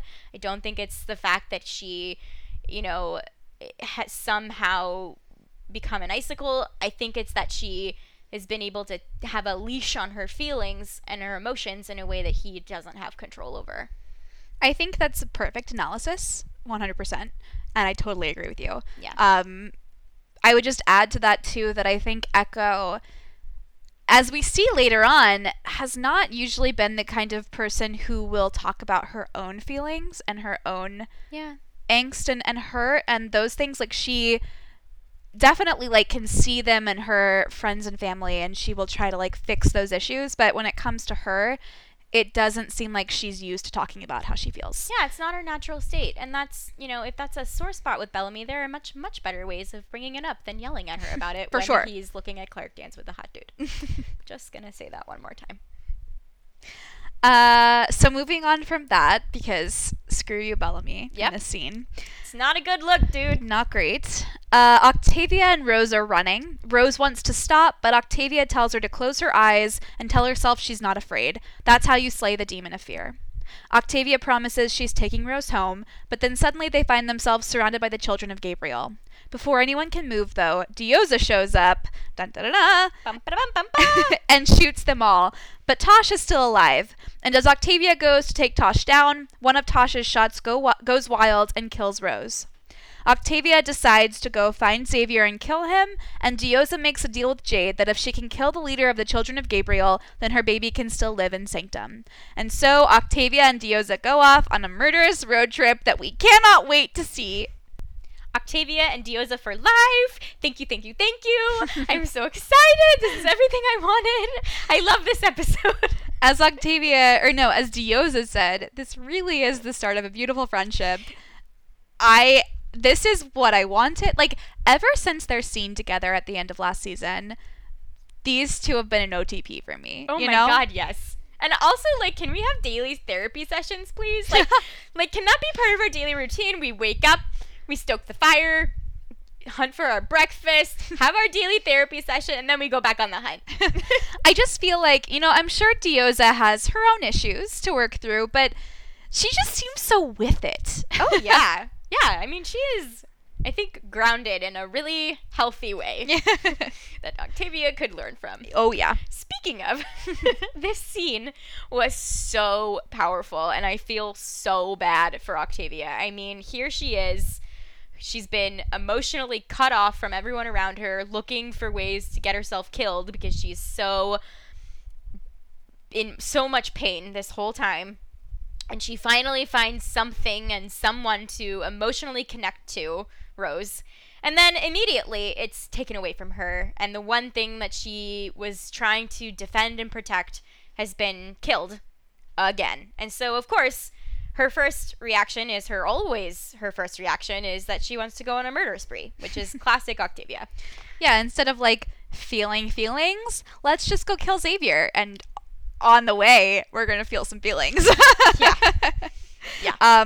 But no, seriously, I really am loving Octavia's arc this season. You know, I picked her scenes, I think, in episode 1 and 3, maybe, as some of my favorites this season. And I don't know, like this scene, I also really loved it. I ended up not picking this one, but it was close. Yeah. There were several scenes this episode that were pretty close. Yeah. But that is really saying something, because that's, I think, a little rare for me. I do like Octavia. I don't hate her like a lot of the Phantom does. No. I think she has a lot of potential, and I've just been sitting here waiting for 6 seasons now for her to realize that potential. And I think that this could be the start of a beautiful arc for her. We've said it many times, so we'll see. But I also have the same hopes for her. Yeah. So just one question here, though. Do we think it was Tosh's first shot that killed Rose, or was it her shots after Octavia went after her? Because she shoots once before, like, when Diyoza's like, let's check to see if they're still alive. Tosh gets up and shoots and is like, she's not dead, or whatever. She shoots, and I can't tell where she's shooting. And then Diyoza goes to shoot her, but Octavia stops her and is like, she's mine. And then Octavia goes after her, and then Tosh shoots more. Mm-hmm. When did Tosh actually kill Rose? Because are we trying to believe here that Octavia is kind of responsible for getting Rose killed? Like, if she had let Diyoza kill her instead of going after her, then one of Tosh's shots wouldn't have hit Rose? Or are we supposed to believe that Tosh's very first shot that they couldn't have predicted was the one that killed Rose? I don't know. My first instinct was it was the first shot. But I could be persuaded otherwise. My first instinct, actually, multiple times I've watched this, it did seem like it could have been the first shot, but I think in terms of an arc, I like the idea of Octavia getting a sense of purpose. All of a sudden, it's to save this girl, and then immediately being like the cause of her purpose's destruction. Mm-hmm. You know, like it would be her fault that Rose died. It's kind of her need for revenge that's like screwing up the people in her life and screwing up her. And I like the idea that could be a start of like her coming to terms with her like desire for revenge and violence. I see. So like her immediate like knee-jerk reaction to go after Jade. Well, to go after Tosh. Yeah, to stop Diyoza from putting Tosh down immediately, because she wanted to be the one to kill her. Right. Led to Tosh's shooting of Rose. Yeah, I don't know if I'm reading too much into it, but I like that idea. I like that idea too, and I don't see any evidence to the contrary, so let's just go with it. Okay. So Raven gets the motorcycle started, and Riker's impressed, and he's also suddenly dressed to the nines. Or the primes. But sorry, I made this joke earlier and I wanted to say it again. I told her she could, but then I forgot about it. So it's a good joke. Good on you, girl. No, it's a terrible joke. It's a terrible. All my jokes are bad. Dressed to the primes. Exactly. Raven thought he was a mechanic, and Riker is, but he is also a prime who's late for the naming.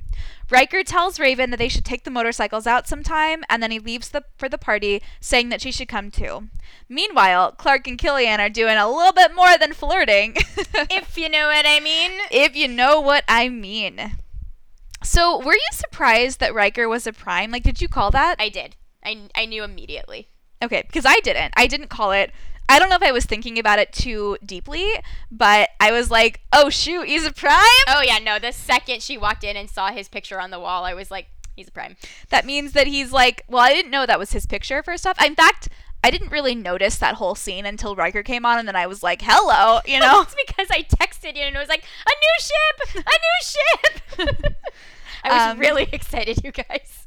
But I do like it, and I do like that someone is going to have, I'm assuming Raven's going to have a personal connection with a prime, yeah, in a way that none of our other characters seem to have, except maybe Clark and Russell, but Clark became Josephine, so. Well, I also like the idea that we don't have a lot of information about him yet, but, you know, he does seem to have some issues with how the system is working, and he could be... he's potentially a sympathetic character. Yeah. And I like the idea of, like, not all primes being evil, right? Like, I you know, that's very one note and very uncharacteristic of this show. I like the idea of there being, you know, a little bit of tension in the press. Sure. I mean, I don't know if I'd call any of them evil, but they're certainly not good people. And we'll talk a little bit more later about Riker and his potential this season. Yeah. But for real, though, if we're talking about ship names here. No, I figured it out. Is the ship name Mechanic? No, it isn't. It's Mechanic Squared. Mechanic Squared. Okay.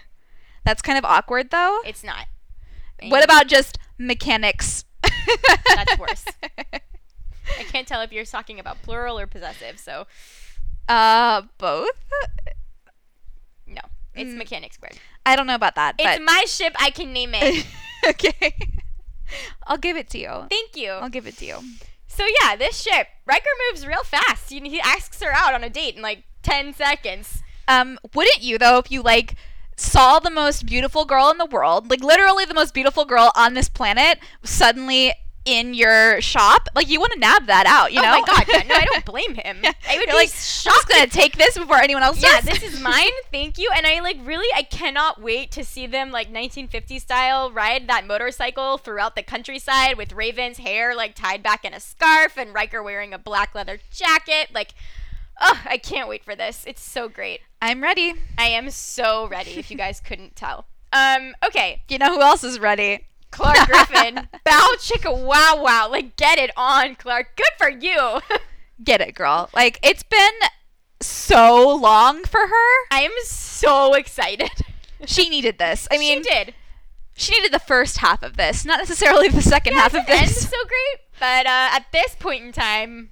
very excited. Well, actually, at this point, as soon as I saw Killian and Clark, making out and about to have sex, and this was, the first episode they'd really interacted that much, I was like, it's not going in a good direction.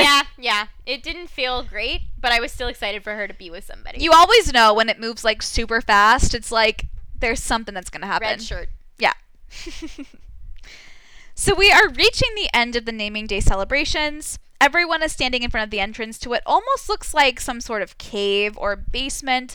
Russell asks if Delilah is ready to receive the miracle of Sanctum, and she accepts. But before she can follow the Primes inside, she turns to Jordan and asks him not to let her be the face behind the glass. A while later, all the other Primes come back, but when Jordan tries to get to Delilah, she stops him and looks at him like she doesn't know him. Then she hugs Riker, her quote-unquote beautiful baby boy. Mm-hmm. Lanterns giving me Tangled vibes. I love it.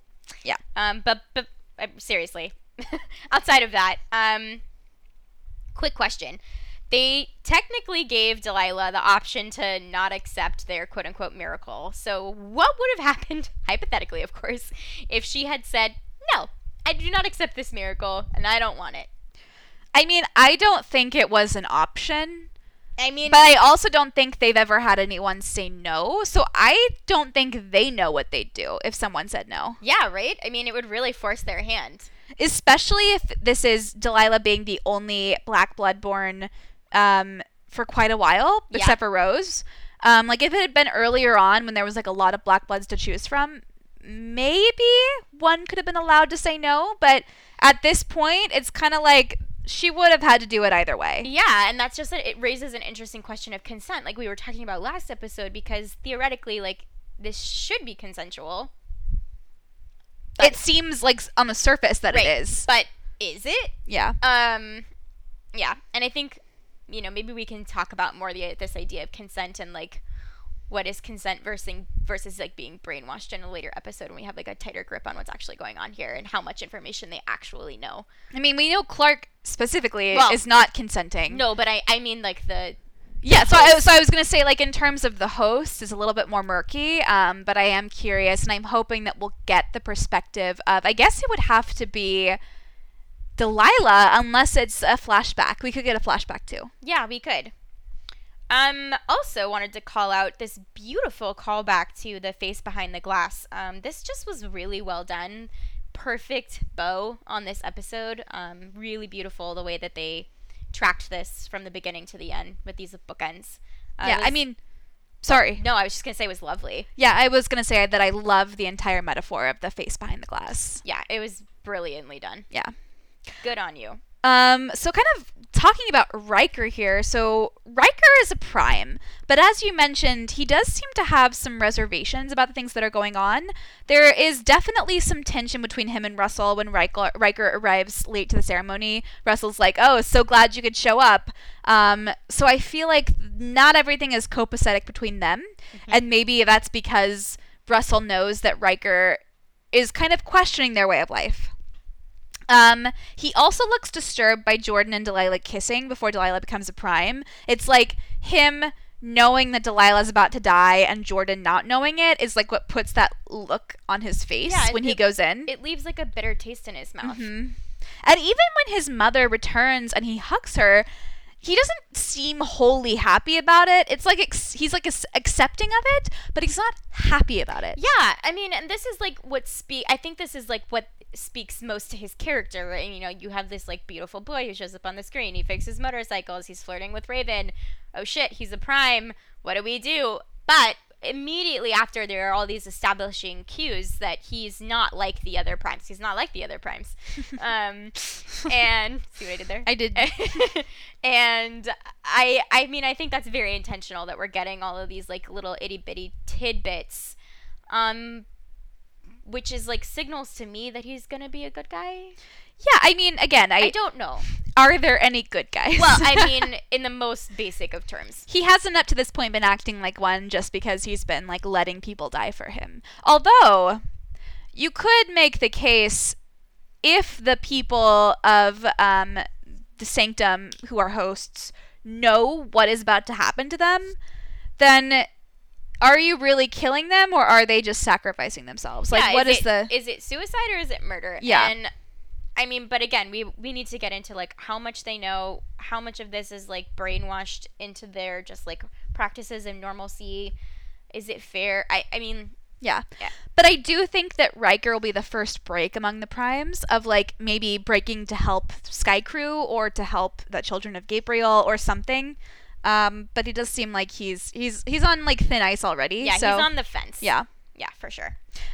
Also, Priya's dress is so good. Oh my God, her headpiece. Her headpiece is so good. I mean, I love always. I mean, I think we've been a little lax on complimenting the costume designers this year, but really it needs to be said. They have done such a phenomenal job with the Sanctum, the Sanctumites. What are we calling them? And I just, you know, all of the tones that we get, everything about them, you know, their clothing is so expressive of what kind of character they are. Everything from Russell and Simone's very like regal dressing, their gold, their embroidery, everything is very lush, very expensive looking, to Delilah, who's basically wearing like a twisty rag piece of fabric that's like tied together. Beautiful, because she is beautiful and she would look good in a paper bag. But, you know, there are like all these visual cues that we get just through the costuming that helps make this world feel so real and authentic and not like we've just been dropped in season 6 of The 100 in Vancouver, which is really, really great. But, oh my God, Priya's dress was amazing. Yeah. Holy shit. Yeah. Also, Jordan finally woke up, smelled the coffee. Well, I don't think he knows what's going on. I mean, he knows something bad has gone on. Well, that's true. He is aware. This is not Priya. I mean, this is not Delilah. He knows. Mm-hmm. This isn't Delilah. I don't know what he knows. I don't think he quite understands the, like, implantation of another consciousness. But he knows that his girlfriend is gone. Finally. Yeah, like, in terms of who will discover Josephine/Clark later on, I think that it won't be Jordan, but I do think that Jordan being so suspicious about what happened to Delilah and him talking to his friends about it, whether they believe him or not initially, is going to kind of bring them into this awareness of, like, it's possible. There's body snatching happening. Yeah. For sure. And then finally, so Delilah's last name is called out here as Workman. Mm-hmm. And that definitely sounds made up. It sounds like someone's last name from, like, the working class, you know? Yeah, for sure. So do we think that, number one, everyone might be named Workman who isn't a prime, or maybe they like choose their last names, because I'm also wondering, the last name Lightborn, is that really your last name? I mean, it definitely doesn't, Workman doesn't quite have the same ring to it that Lightborn does, and I can see if you're like creating a society and you're trying to pass yourself off as a god, that you would fashion yourself a name that sounds godlike, you know? Literally born of light, which is also very biblical in many ways, I mean, it's as well. Lucifer. Yeah. Well, no, it's not. I think that, well, there's Lightbringer, which is Lucifer. Yeah. But I think born of light is like a little bit different. It like has this like angelic feel to it. Yeah. Well, I think that's true. I definitely see where you're coming from. But Lucifer was an angel. Yeah, but so, I mean, like, Lucifer was like the bringer of light, which I wouldn't quite. I just think there's like so many similarities here. It's hard to separate the context here. But I do love the idea of him being like, oh, yes, born of light. That like befits somewhat of my status. And then you will be Workman. Yeah. It's a very honorable name. You will work in the fields. Oh, you're a woman, you say. Your name is Work Woman. Yeah. Your last name is Peasant. No, I don't mean anything by it. It's totally random. So later, Clark wakes up and Killian is watching the Naming Day festivities. Killian tells her that not everyone in Sanctum believes in the divinity of the primes. Clark wants to go out and see the rest of Naming Day, but before she can leave, she finds a drawing Killian did of her face and the faces of her friends, some crossed out and hers circled. Killian admits that he's keeping track of who has black blood, and when Clark tries to leave, Killian shoots her with a paralytic dart. At first, he's going to take her to the Children of Gabriel, but when guards come into the room, Killian ends up killing himself so they can't have the information. So first off, let it be said one last time, Killian is hot. Yeah. No, Killian, gone too soon. But like, what a body. What a waste. Abs gone too soon. So soon. I'm sad to see your abs go. Yeah. Anyway, moving on. This Crucible quote. Let's talk about it.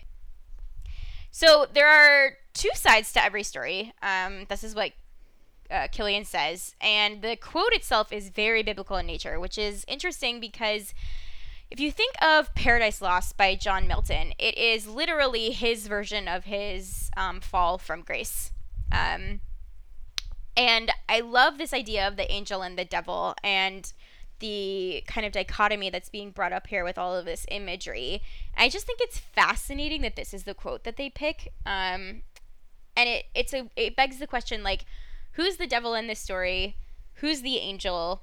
I mean, Russell is painting Gabriel as the demon, which points to him being the devil, but we know that there's two sides to every story, so now we're having this reversal as this is happening. The Naming Day process is going on, and I just like all of this imagery is like compounding together in this really interesting and beautiful way. Yeah, I mean, it's kind of pointing to who's the good guy and who's the bad guy, if you want to use a phrase from many other seasons. Very broad. Yeah. But putting it into more concrete biblical contexts. Yeah, lots of allusions. I will say I'm curious about why The Crucible was Gabriel's favorite play, because like, what? Well, I mean, I think what The Crucible, I mean, this is a hard connection, so bear with me. But I do think at the end of the day, like, if you strip it down to its bare bones, like, The Crucible is about speaking truth to power and breaking through mass hysteria to find the truth. And I think what's happening here with the Naming Day is a bunch of people in the throes of hysteria and outside of their, you know, true faculties or capabilities, and just going along with a system that is evil for the sake of the fact that they don't seem to question anything, for the sake of their religion. Yeah. So I think there's context here. I think it's relevant. No, that makes sense. Yeah. Another question: how did Killian even get a hold of it if it's banned? I mean, obviously banned books are the first thing you're going to want to find. Gabriel probably has a copy. True, but I feel like, you know, they can't have a lot of, like, copies of books here because they don't have a printing press. Well, they did make that one book, but I feel like it's got to be a phrase that Gabriel says all the time. I don't think Killian actually read it. But so do we think Killian has some sort of affiliation with Gabriel? I do. And if we do think that, why weren't Simone and Russell more suspicious of him before now? Probably because he didn't go with him. I just have a hard time believing that if they wanted to, or if they believed there was a mole, your first thought would be someone who had been close to Gabriel. I mean, unless they played it off really well. Yeah. I mean, they could have planned it from the beginning and been like, hey, I'm going to leave. I need you to stay behind and I need you to sell it. Go sidle up to Russell and make it be like you're his like little, you know, right-hand man, always one step behind him, doing everything he asks you for. And that way they won't question it when I leave. And then my third question is, why is it banned? Is it just because it's Gabriel's favorite, or is it also because of the context? Like, if it wasn't Gabriel's favorite, would they still allow it to be? Oh, yeah, no, I think it's a banned book, not because of Gabriel, but because its content is so, inciting. Because Killian directly relates it to it being Gabriel's favorite, and that's why it's banned.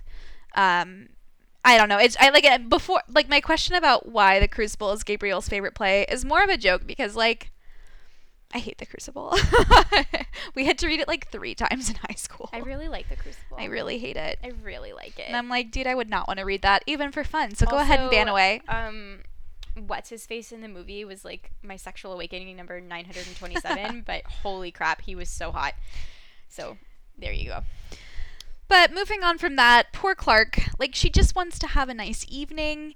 But now she feels, to have a date. Yeah, now she feels all gross. And I'm trying to figure out, did Killian really like her, or was this just to get information and with benefits? Well, what do you think?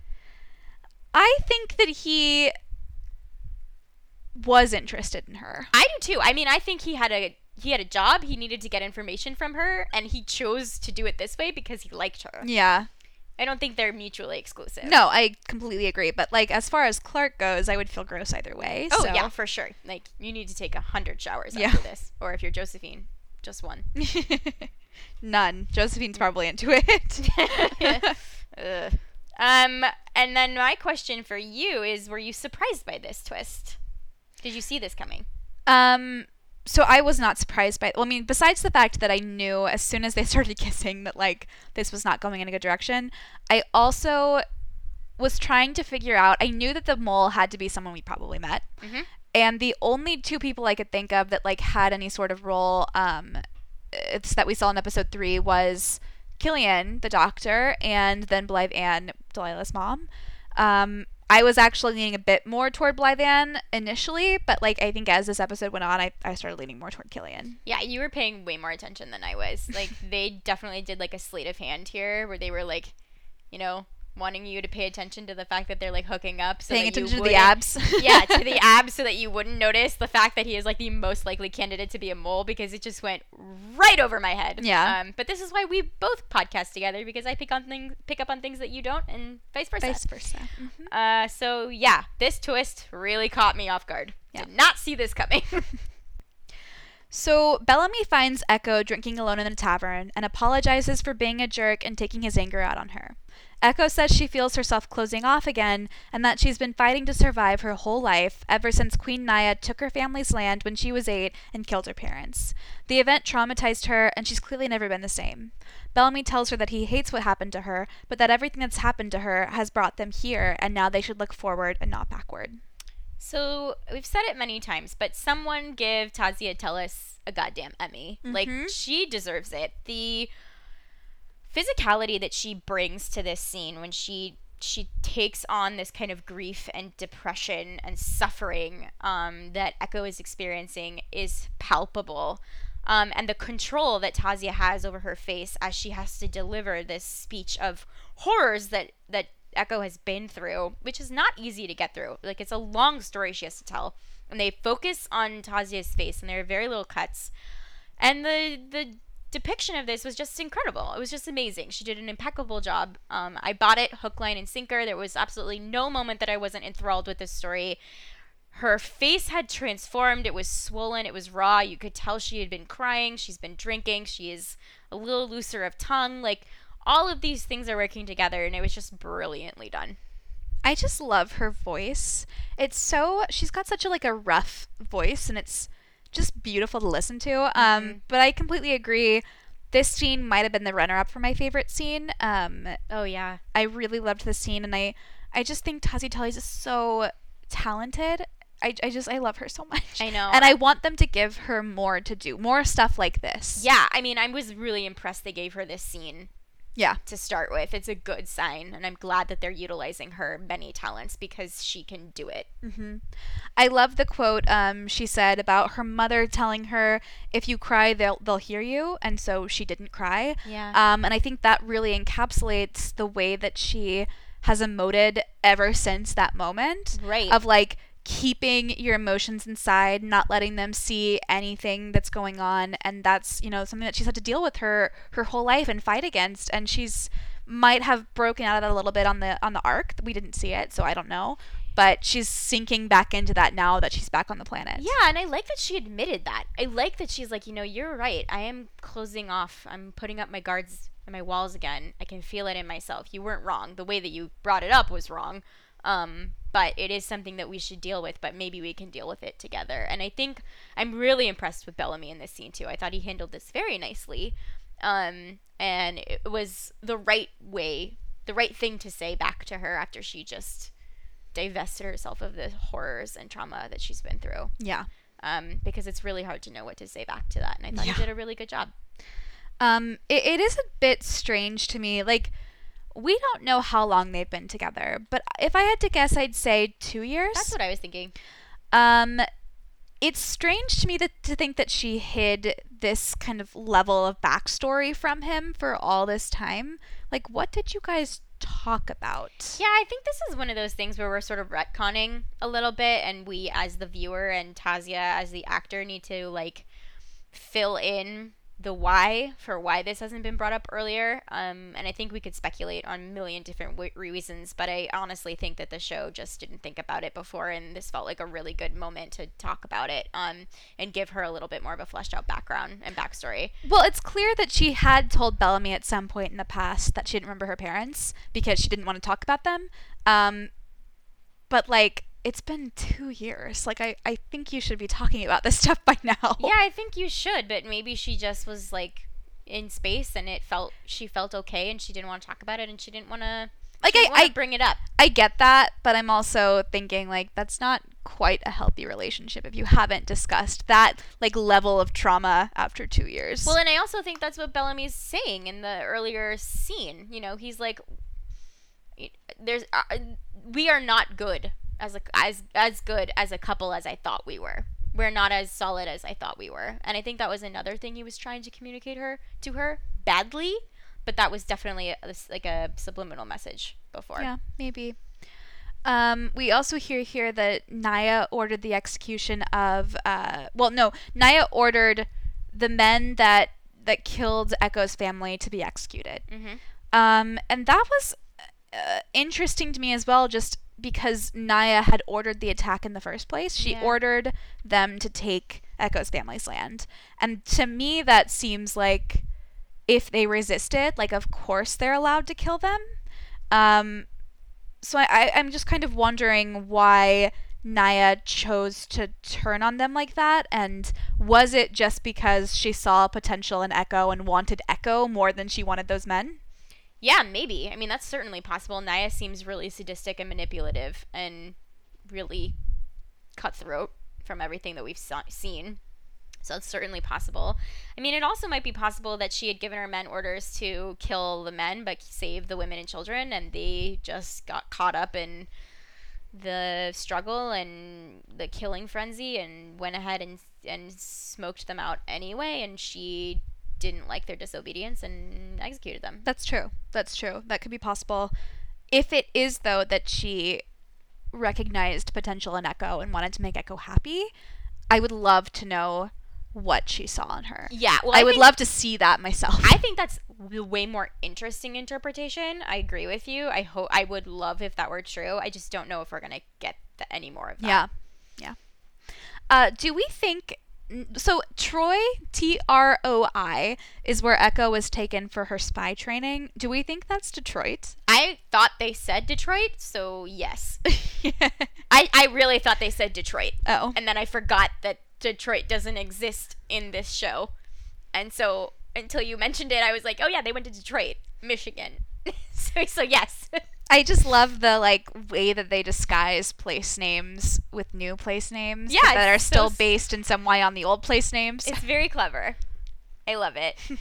And just to wrap up this scene, I just wanted to say I am really happy where we ended this scene. And I appreciate Bellamy being the shoulder for Echo to cry on.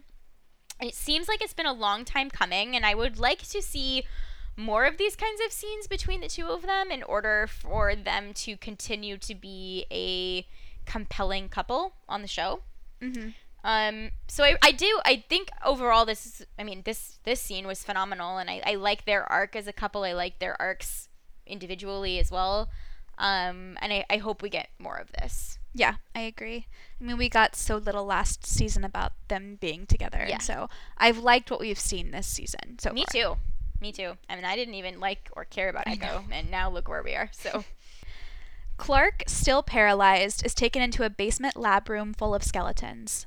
Russell lays her on a table, and when Simone questions why he brought Clark here, he tells her that they could wait decades more to get their daughter back, or they could get her back that night.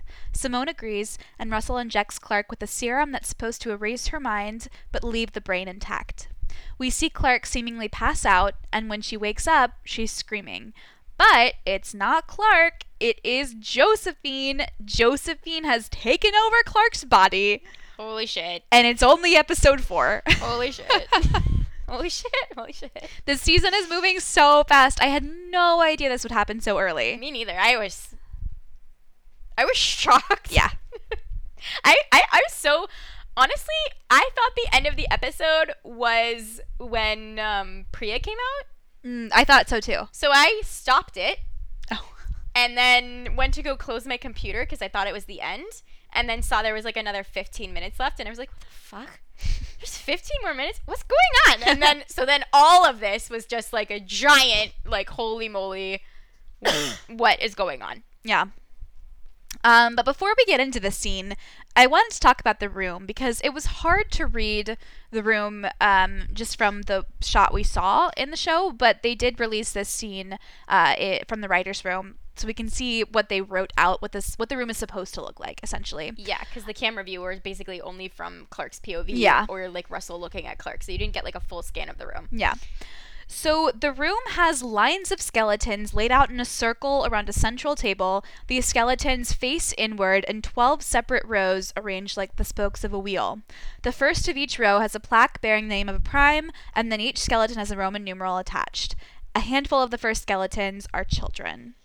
So this tells us a few things. Oh, also I forgot to mention, there's Fibonacci spirals that are I can't tell if they're actually painted onto the floor or if it's a light that's shining them onto the floor. Yeah. And we've seen the Fibonacci spiral too a lot in the opening credits this season. So I'm curious how that kind of mathematical symbol of infinity is going to play. Is it just supposed to be another symbol of infinity, like the infinity sign of Becca's, or is there something more to it? Yeah, I don't know. It's a great question, but I did notice that imagery, and it's really cool to think about. So I hope we get more of it. Yeah. So it does seem like we're getting it confirmed that these skeletons are the other primes who have died, and that a handful of these skeletons are children. The first ones, I'm assuming it's because Russell and Gabriel were experimenting on the embryos too early. Or not the embryos, but they made the embryos into children. And then they grew them. They grew them or whatever. Harvested them. However they do that. And then tried to implant the flame too early. And they died. Yeah. So. For whatever reason, the brain can't withstand the transition or implantation of the chip at that young stage. Yeah. And so... that whole flock, that first crop, the crop of children. I mean, there's a lot of harvest imagery happening here. It's not subtle. That whole crop was wasted. Mm-hmm. Yeah, and that's why they have to wait until they're 21. Yeah. So, but it is confirmed here in this episode that they have their own flame, which Jason Rothenberg is calling the mind drive. It does have Becca's infinity symbol on it, and then there is a number on the back of each flame. Jason also said they had to jailbreak these mind drives in order to hold consciousnesses. So what do you think these drives were originally used for?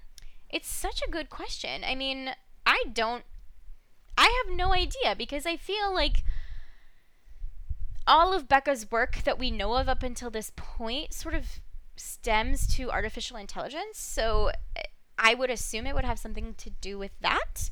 But I don't know. Maybe it was just like a literal hard drive. I have no idea. What do you think? My thought, I also don't really know. My one thought is they got the idea for these things because they already were implanted with these mind drives, perhaps as a way to store information they might not know but could potentially need for this excursion. Like, for example, maybe Josephine got like the taxonomy mind drive of like everything that Earth knows about taxonomy, and like each person who had each different job, like Priya being the mechanic might have like a hard drive with all of the mechanical things that could possibly be known, you know, like the Matrix. You like download all of the information you need. Yeah, kind of. I mean, like, this is just kind of a guess because I don't know. I feel like for them to have the idea to plant these mind drives into people, they already would have had to have been in people. I agree. Because Becca did develop them. They have Becca's symbol on it. Mm-hmm. And so if Becca developed them, they must have been implanted, right? Yes. And I mean, the technology, it's like fashioned in a way that there's really no other way that it could work unless it was implanted on it, like a brainstem. Yeah. So that for sure is what happened. We just don't know what the original functionality of it was. And I feel like it would be useful to have all this information because they're only sending 4 families, and some of the families have kids. So there's 12 primes.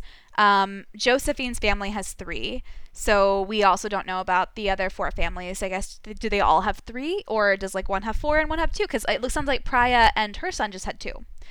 So and Kaylee's family had 4. Yeah. So I guess I'm putting this all together right now.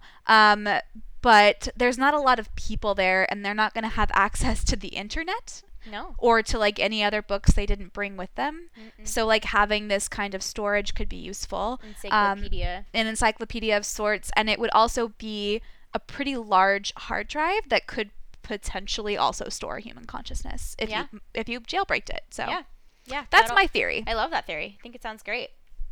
We talked about this a little bit earlier, but I am wondering if the rate of Nightbloods is slowing down. I mean, it does seem like there is some urgency now that wasn't in play earlier. Simone mentions that their mortality is in question suddenly in a way that it hadn't been before.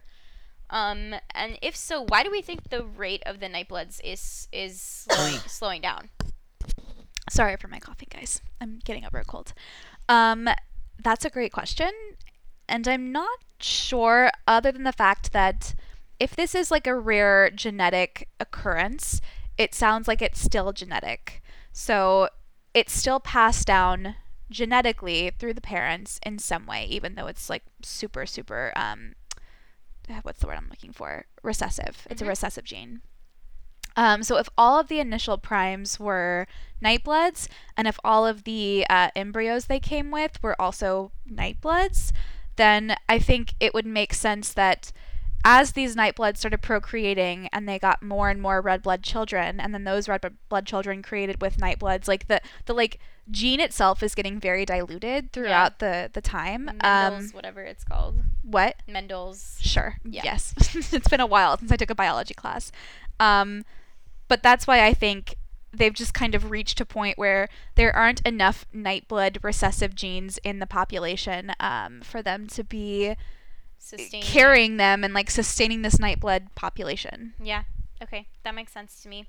I get it.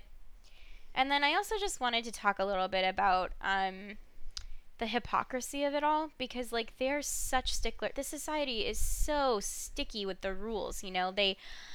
You have to say hallowed be their name every 5 seconds. You can't question his authority. They have scheduled Tai Chi, for Christ's sake. And yet when the question arises of whether or not they're going to skip a person's consciousness, their turn, in order to implant their own daughters, you know, they break the rules right away. So apparently the rules only apply to everyone else and not to Russell and Simone. And the hypocrisy of that is just outstanding, in a nasty way.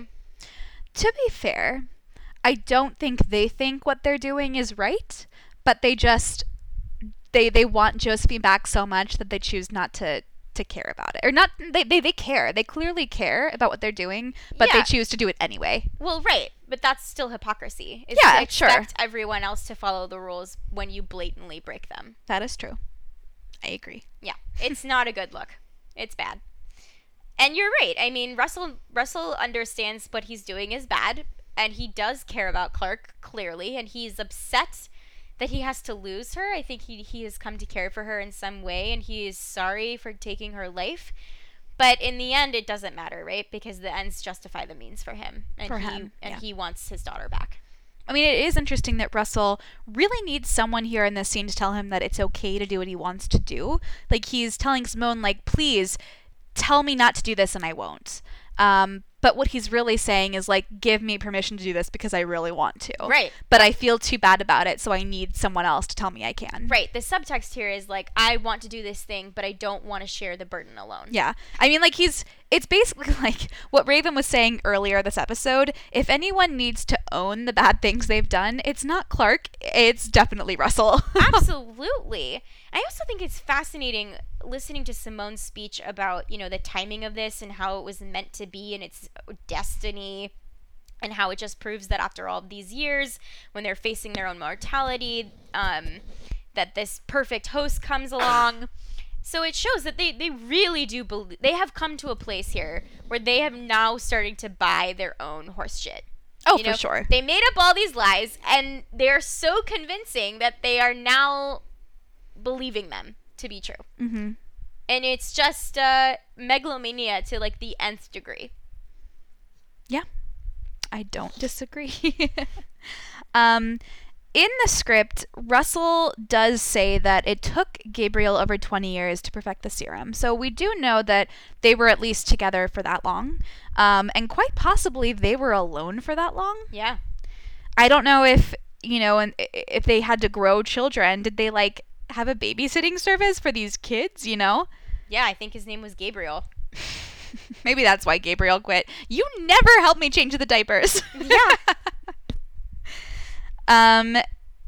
I guess so. That was just kind of a little note that I wanted to drop as we're still trying to figure out who Gabriel is, when he defected, if he's still alive, and what his relationship is with Russell. With Russell, and also, you know, I think it shows that initially he wasn't opposed to this system because he helped Russell work on it for 2 decades. Yeah.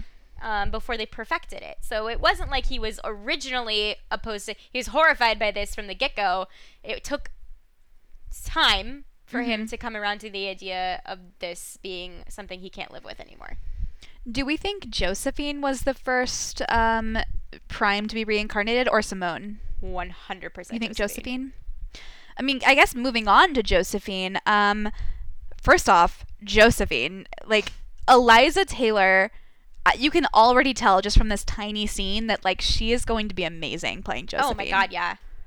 Yeah, she, like, alters her voice. She modulates it. It's, like, so tiny bit higher, a little bit lighter. Clark has, like, a little bit more gruffness to her voice.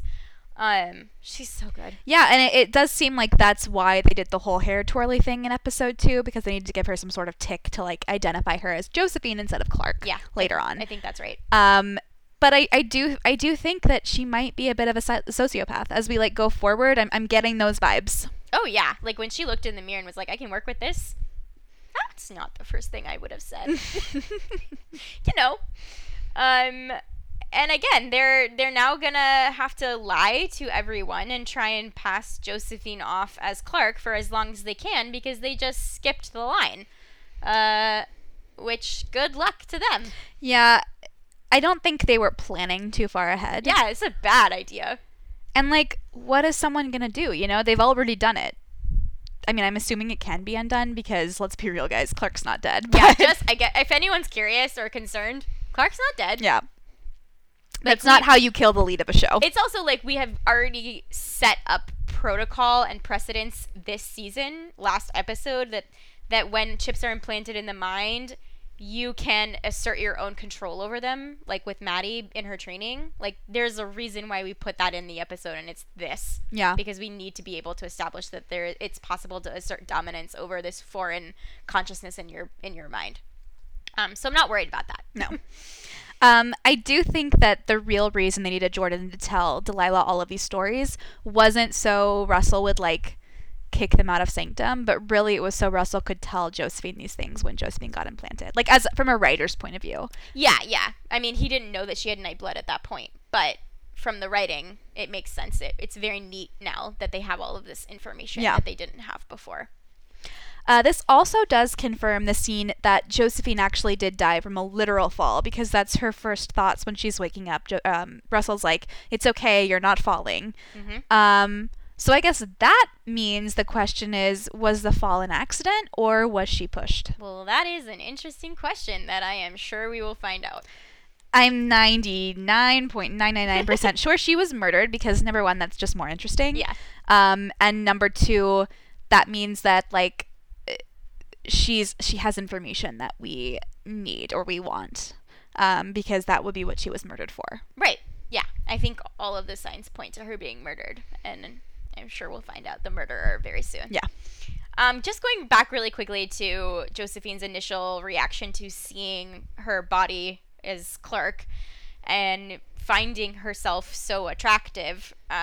It's just, such a Josephine thing to do and not a Clark thing to do. It really differentiates them and their different personalities really well. But it also begs the question, like, what would have happened if the host was unattractive? I mean, they are really lucky that everyone's so hot. Everyone in this entire society is beautiful, so I guess they're just working with some good genes. Yeah, really. It's also definitely lucky that they're also attractive and also the proper ages for each other. Like, what would happen if your wife was 80 and you were, like, a newly named 21? Like, does it matter? Do they even notice anymore? Yeah. Like, Simone and Russell are, like, the perfect age for each other. They're both beautiful. Now they've just had, Josephine renamed as a teen, or like mid-20-somethings, which is what she was when we first saw her. And, like, also biologically makes sense for how old their bodies are at the time. Like, they're, like, what, in their mid-40s? That makes sense. Their daughter would be 21. Yeah, so that makes sense. But, like, for example, I have, like, a sneaking suspicion that Kaylee's family, like, it was her parents and maybe her brother that died and not, like, her daughter, I think we're going to see some kind of, like, weird age, parallels here. Not parallels. Yeah. Do. That's what I'm talking about. I don't know. Weird age things that kind of highlight what it means to be reincarnated with these mind drives. Yeah, there will be some weird gaps and reversals. I mean, it does seem like Riker is older than Priya. Right, and that's his mom. Yeah.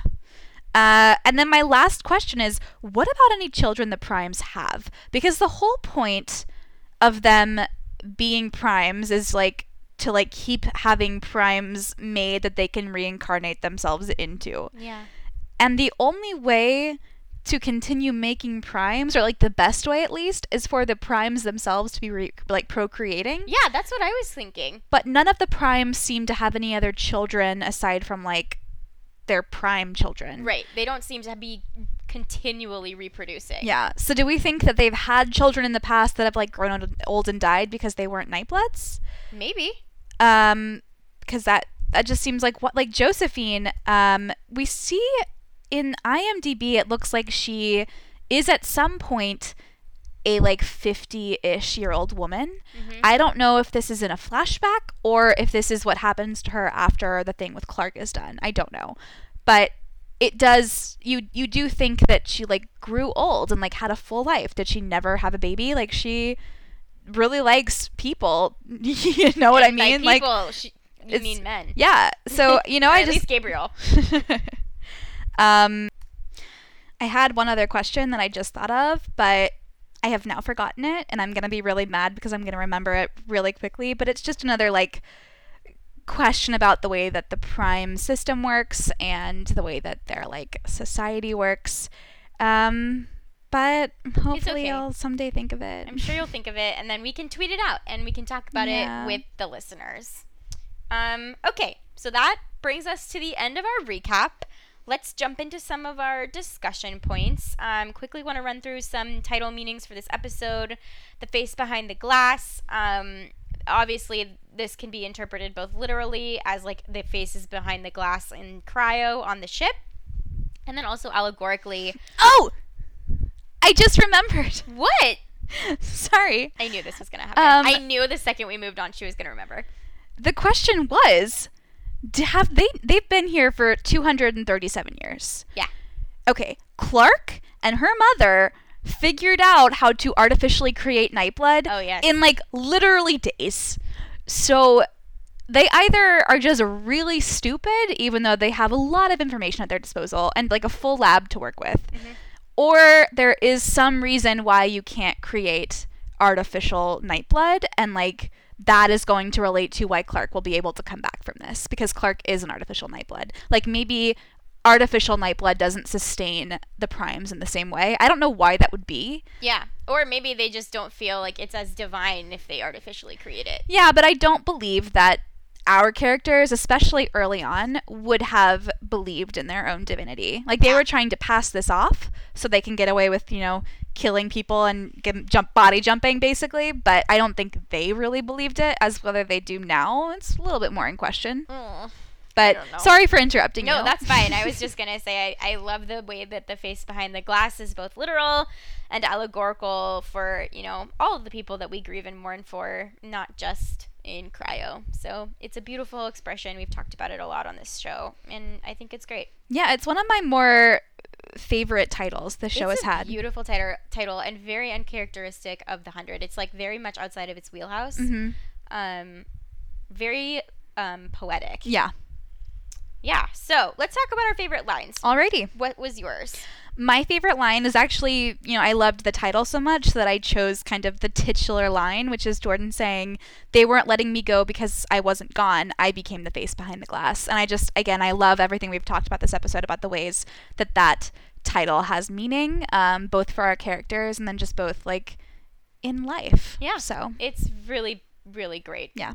What about yours? My favorite line is adapt, improvise, and overcome, because I just love the way that that defines Diyoza. I could not, if you asked me to choose three words to define her, like, that is it. And it is really, really impressive. And I loved it. Yeah, I agree. What was your favorite scene? I mean, like I said, I did go through several. I loved Octavia's stuff. I loved the Echo, Bellamy stuff. I mean, hell, I loved the Bell Arc stuff, too. Yeah. But my favorite scene has to be the end scene where Clark is implanted with Josephine and Josephine takes over her body. And it's just, I'm so excited to follow this thread. Yeah. I mean, I agree with you. I was having a really hard time picking my favorite scene, too, because at first I thought it was going to be the Bell Arc scene, because obviously. I also loved all the stuff with Echo. I ultimately decided to go with Riker and Raven's first scene together in the workshop, because honestly, it brought me the most joy. Yeah, I get that. It was a joyous scene, and it was a joy for me to want to be and spend time with Raven once again. So it was a big step, and I was very happy. And I love when I'm happy on this show. I'm pretty sure the Riker-Raven stuff is happening. I'm going to be a little sad if Xavier never has, you know, anything more ships. Romantically, you know, if the ship never sails. I will be sad. Yeah. So preview for next episode 605, The Gospel of Josephine. Woot, in this episode, woot woot. In this episode, Jordan investigates Sanctum. Meanwhile, Octavia and Diyoza discover the threats of the new planet firsthand. Sign me the fuck up. So excited. Lastly, Bellamy and Clark, quote unquote Clark, butt heads. Yeah, no shit. Yeah. Shock. Yeah. And that is our episode. If you would like to get in contact with us, you can email us at skycastcrew@gmail.com. That is skycastkru@gmail.com. You can also tweet at us at skycast, and you can tweet at us at our own Twitter accounts. I am at bperlman89, and I'm at sarah r mccabe. And that is our show. There will be a week break after episode 605, so we'll most likely be able to get the next one out on time. We will get the next one out on time. I think we will. No, we will get the next one out on time. Promise you, if I have to like tie Brittany to the couch, we're going to do it. I only say most likely because it is possible I will get pneumonia or tuberculosis. You're still going to have to podcast. It's too damn bad. Until then, may we meet again. May we meet again, guys. Have a great show. Bye. Bye.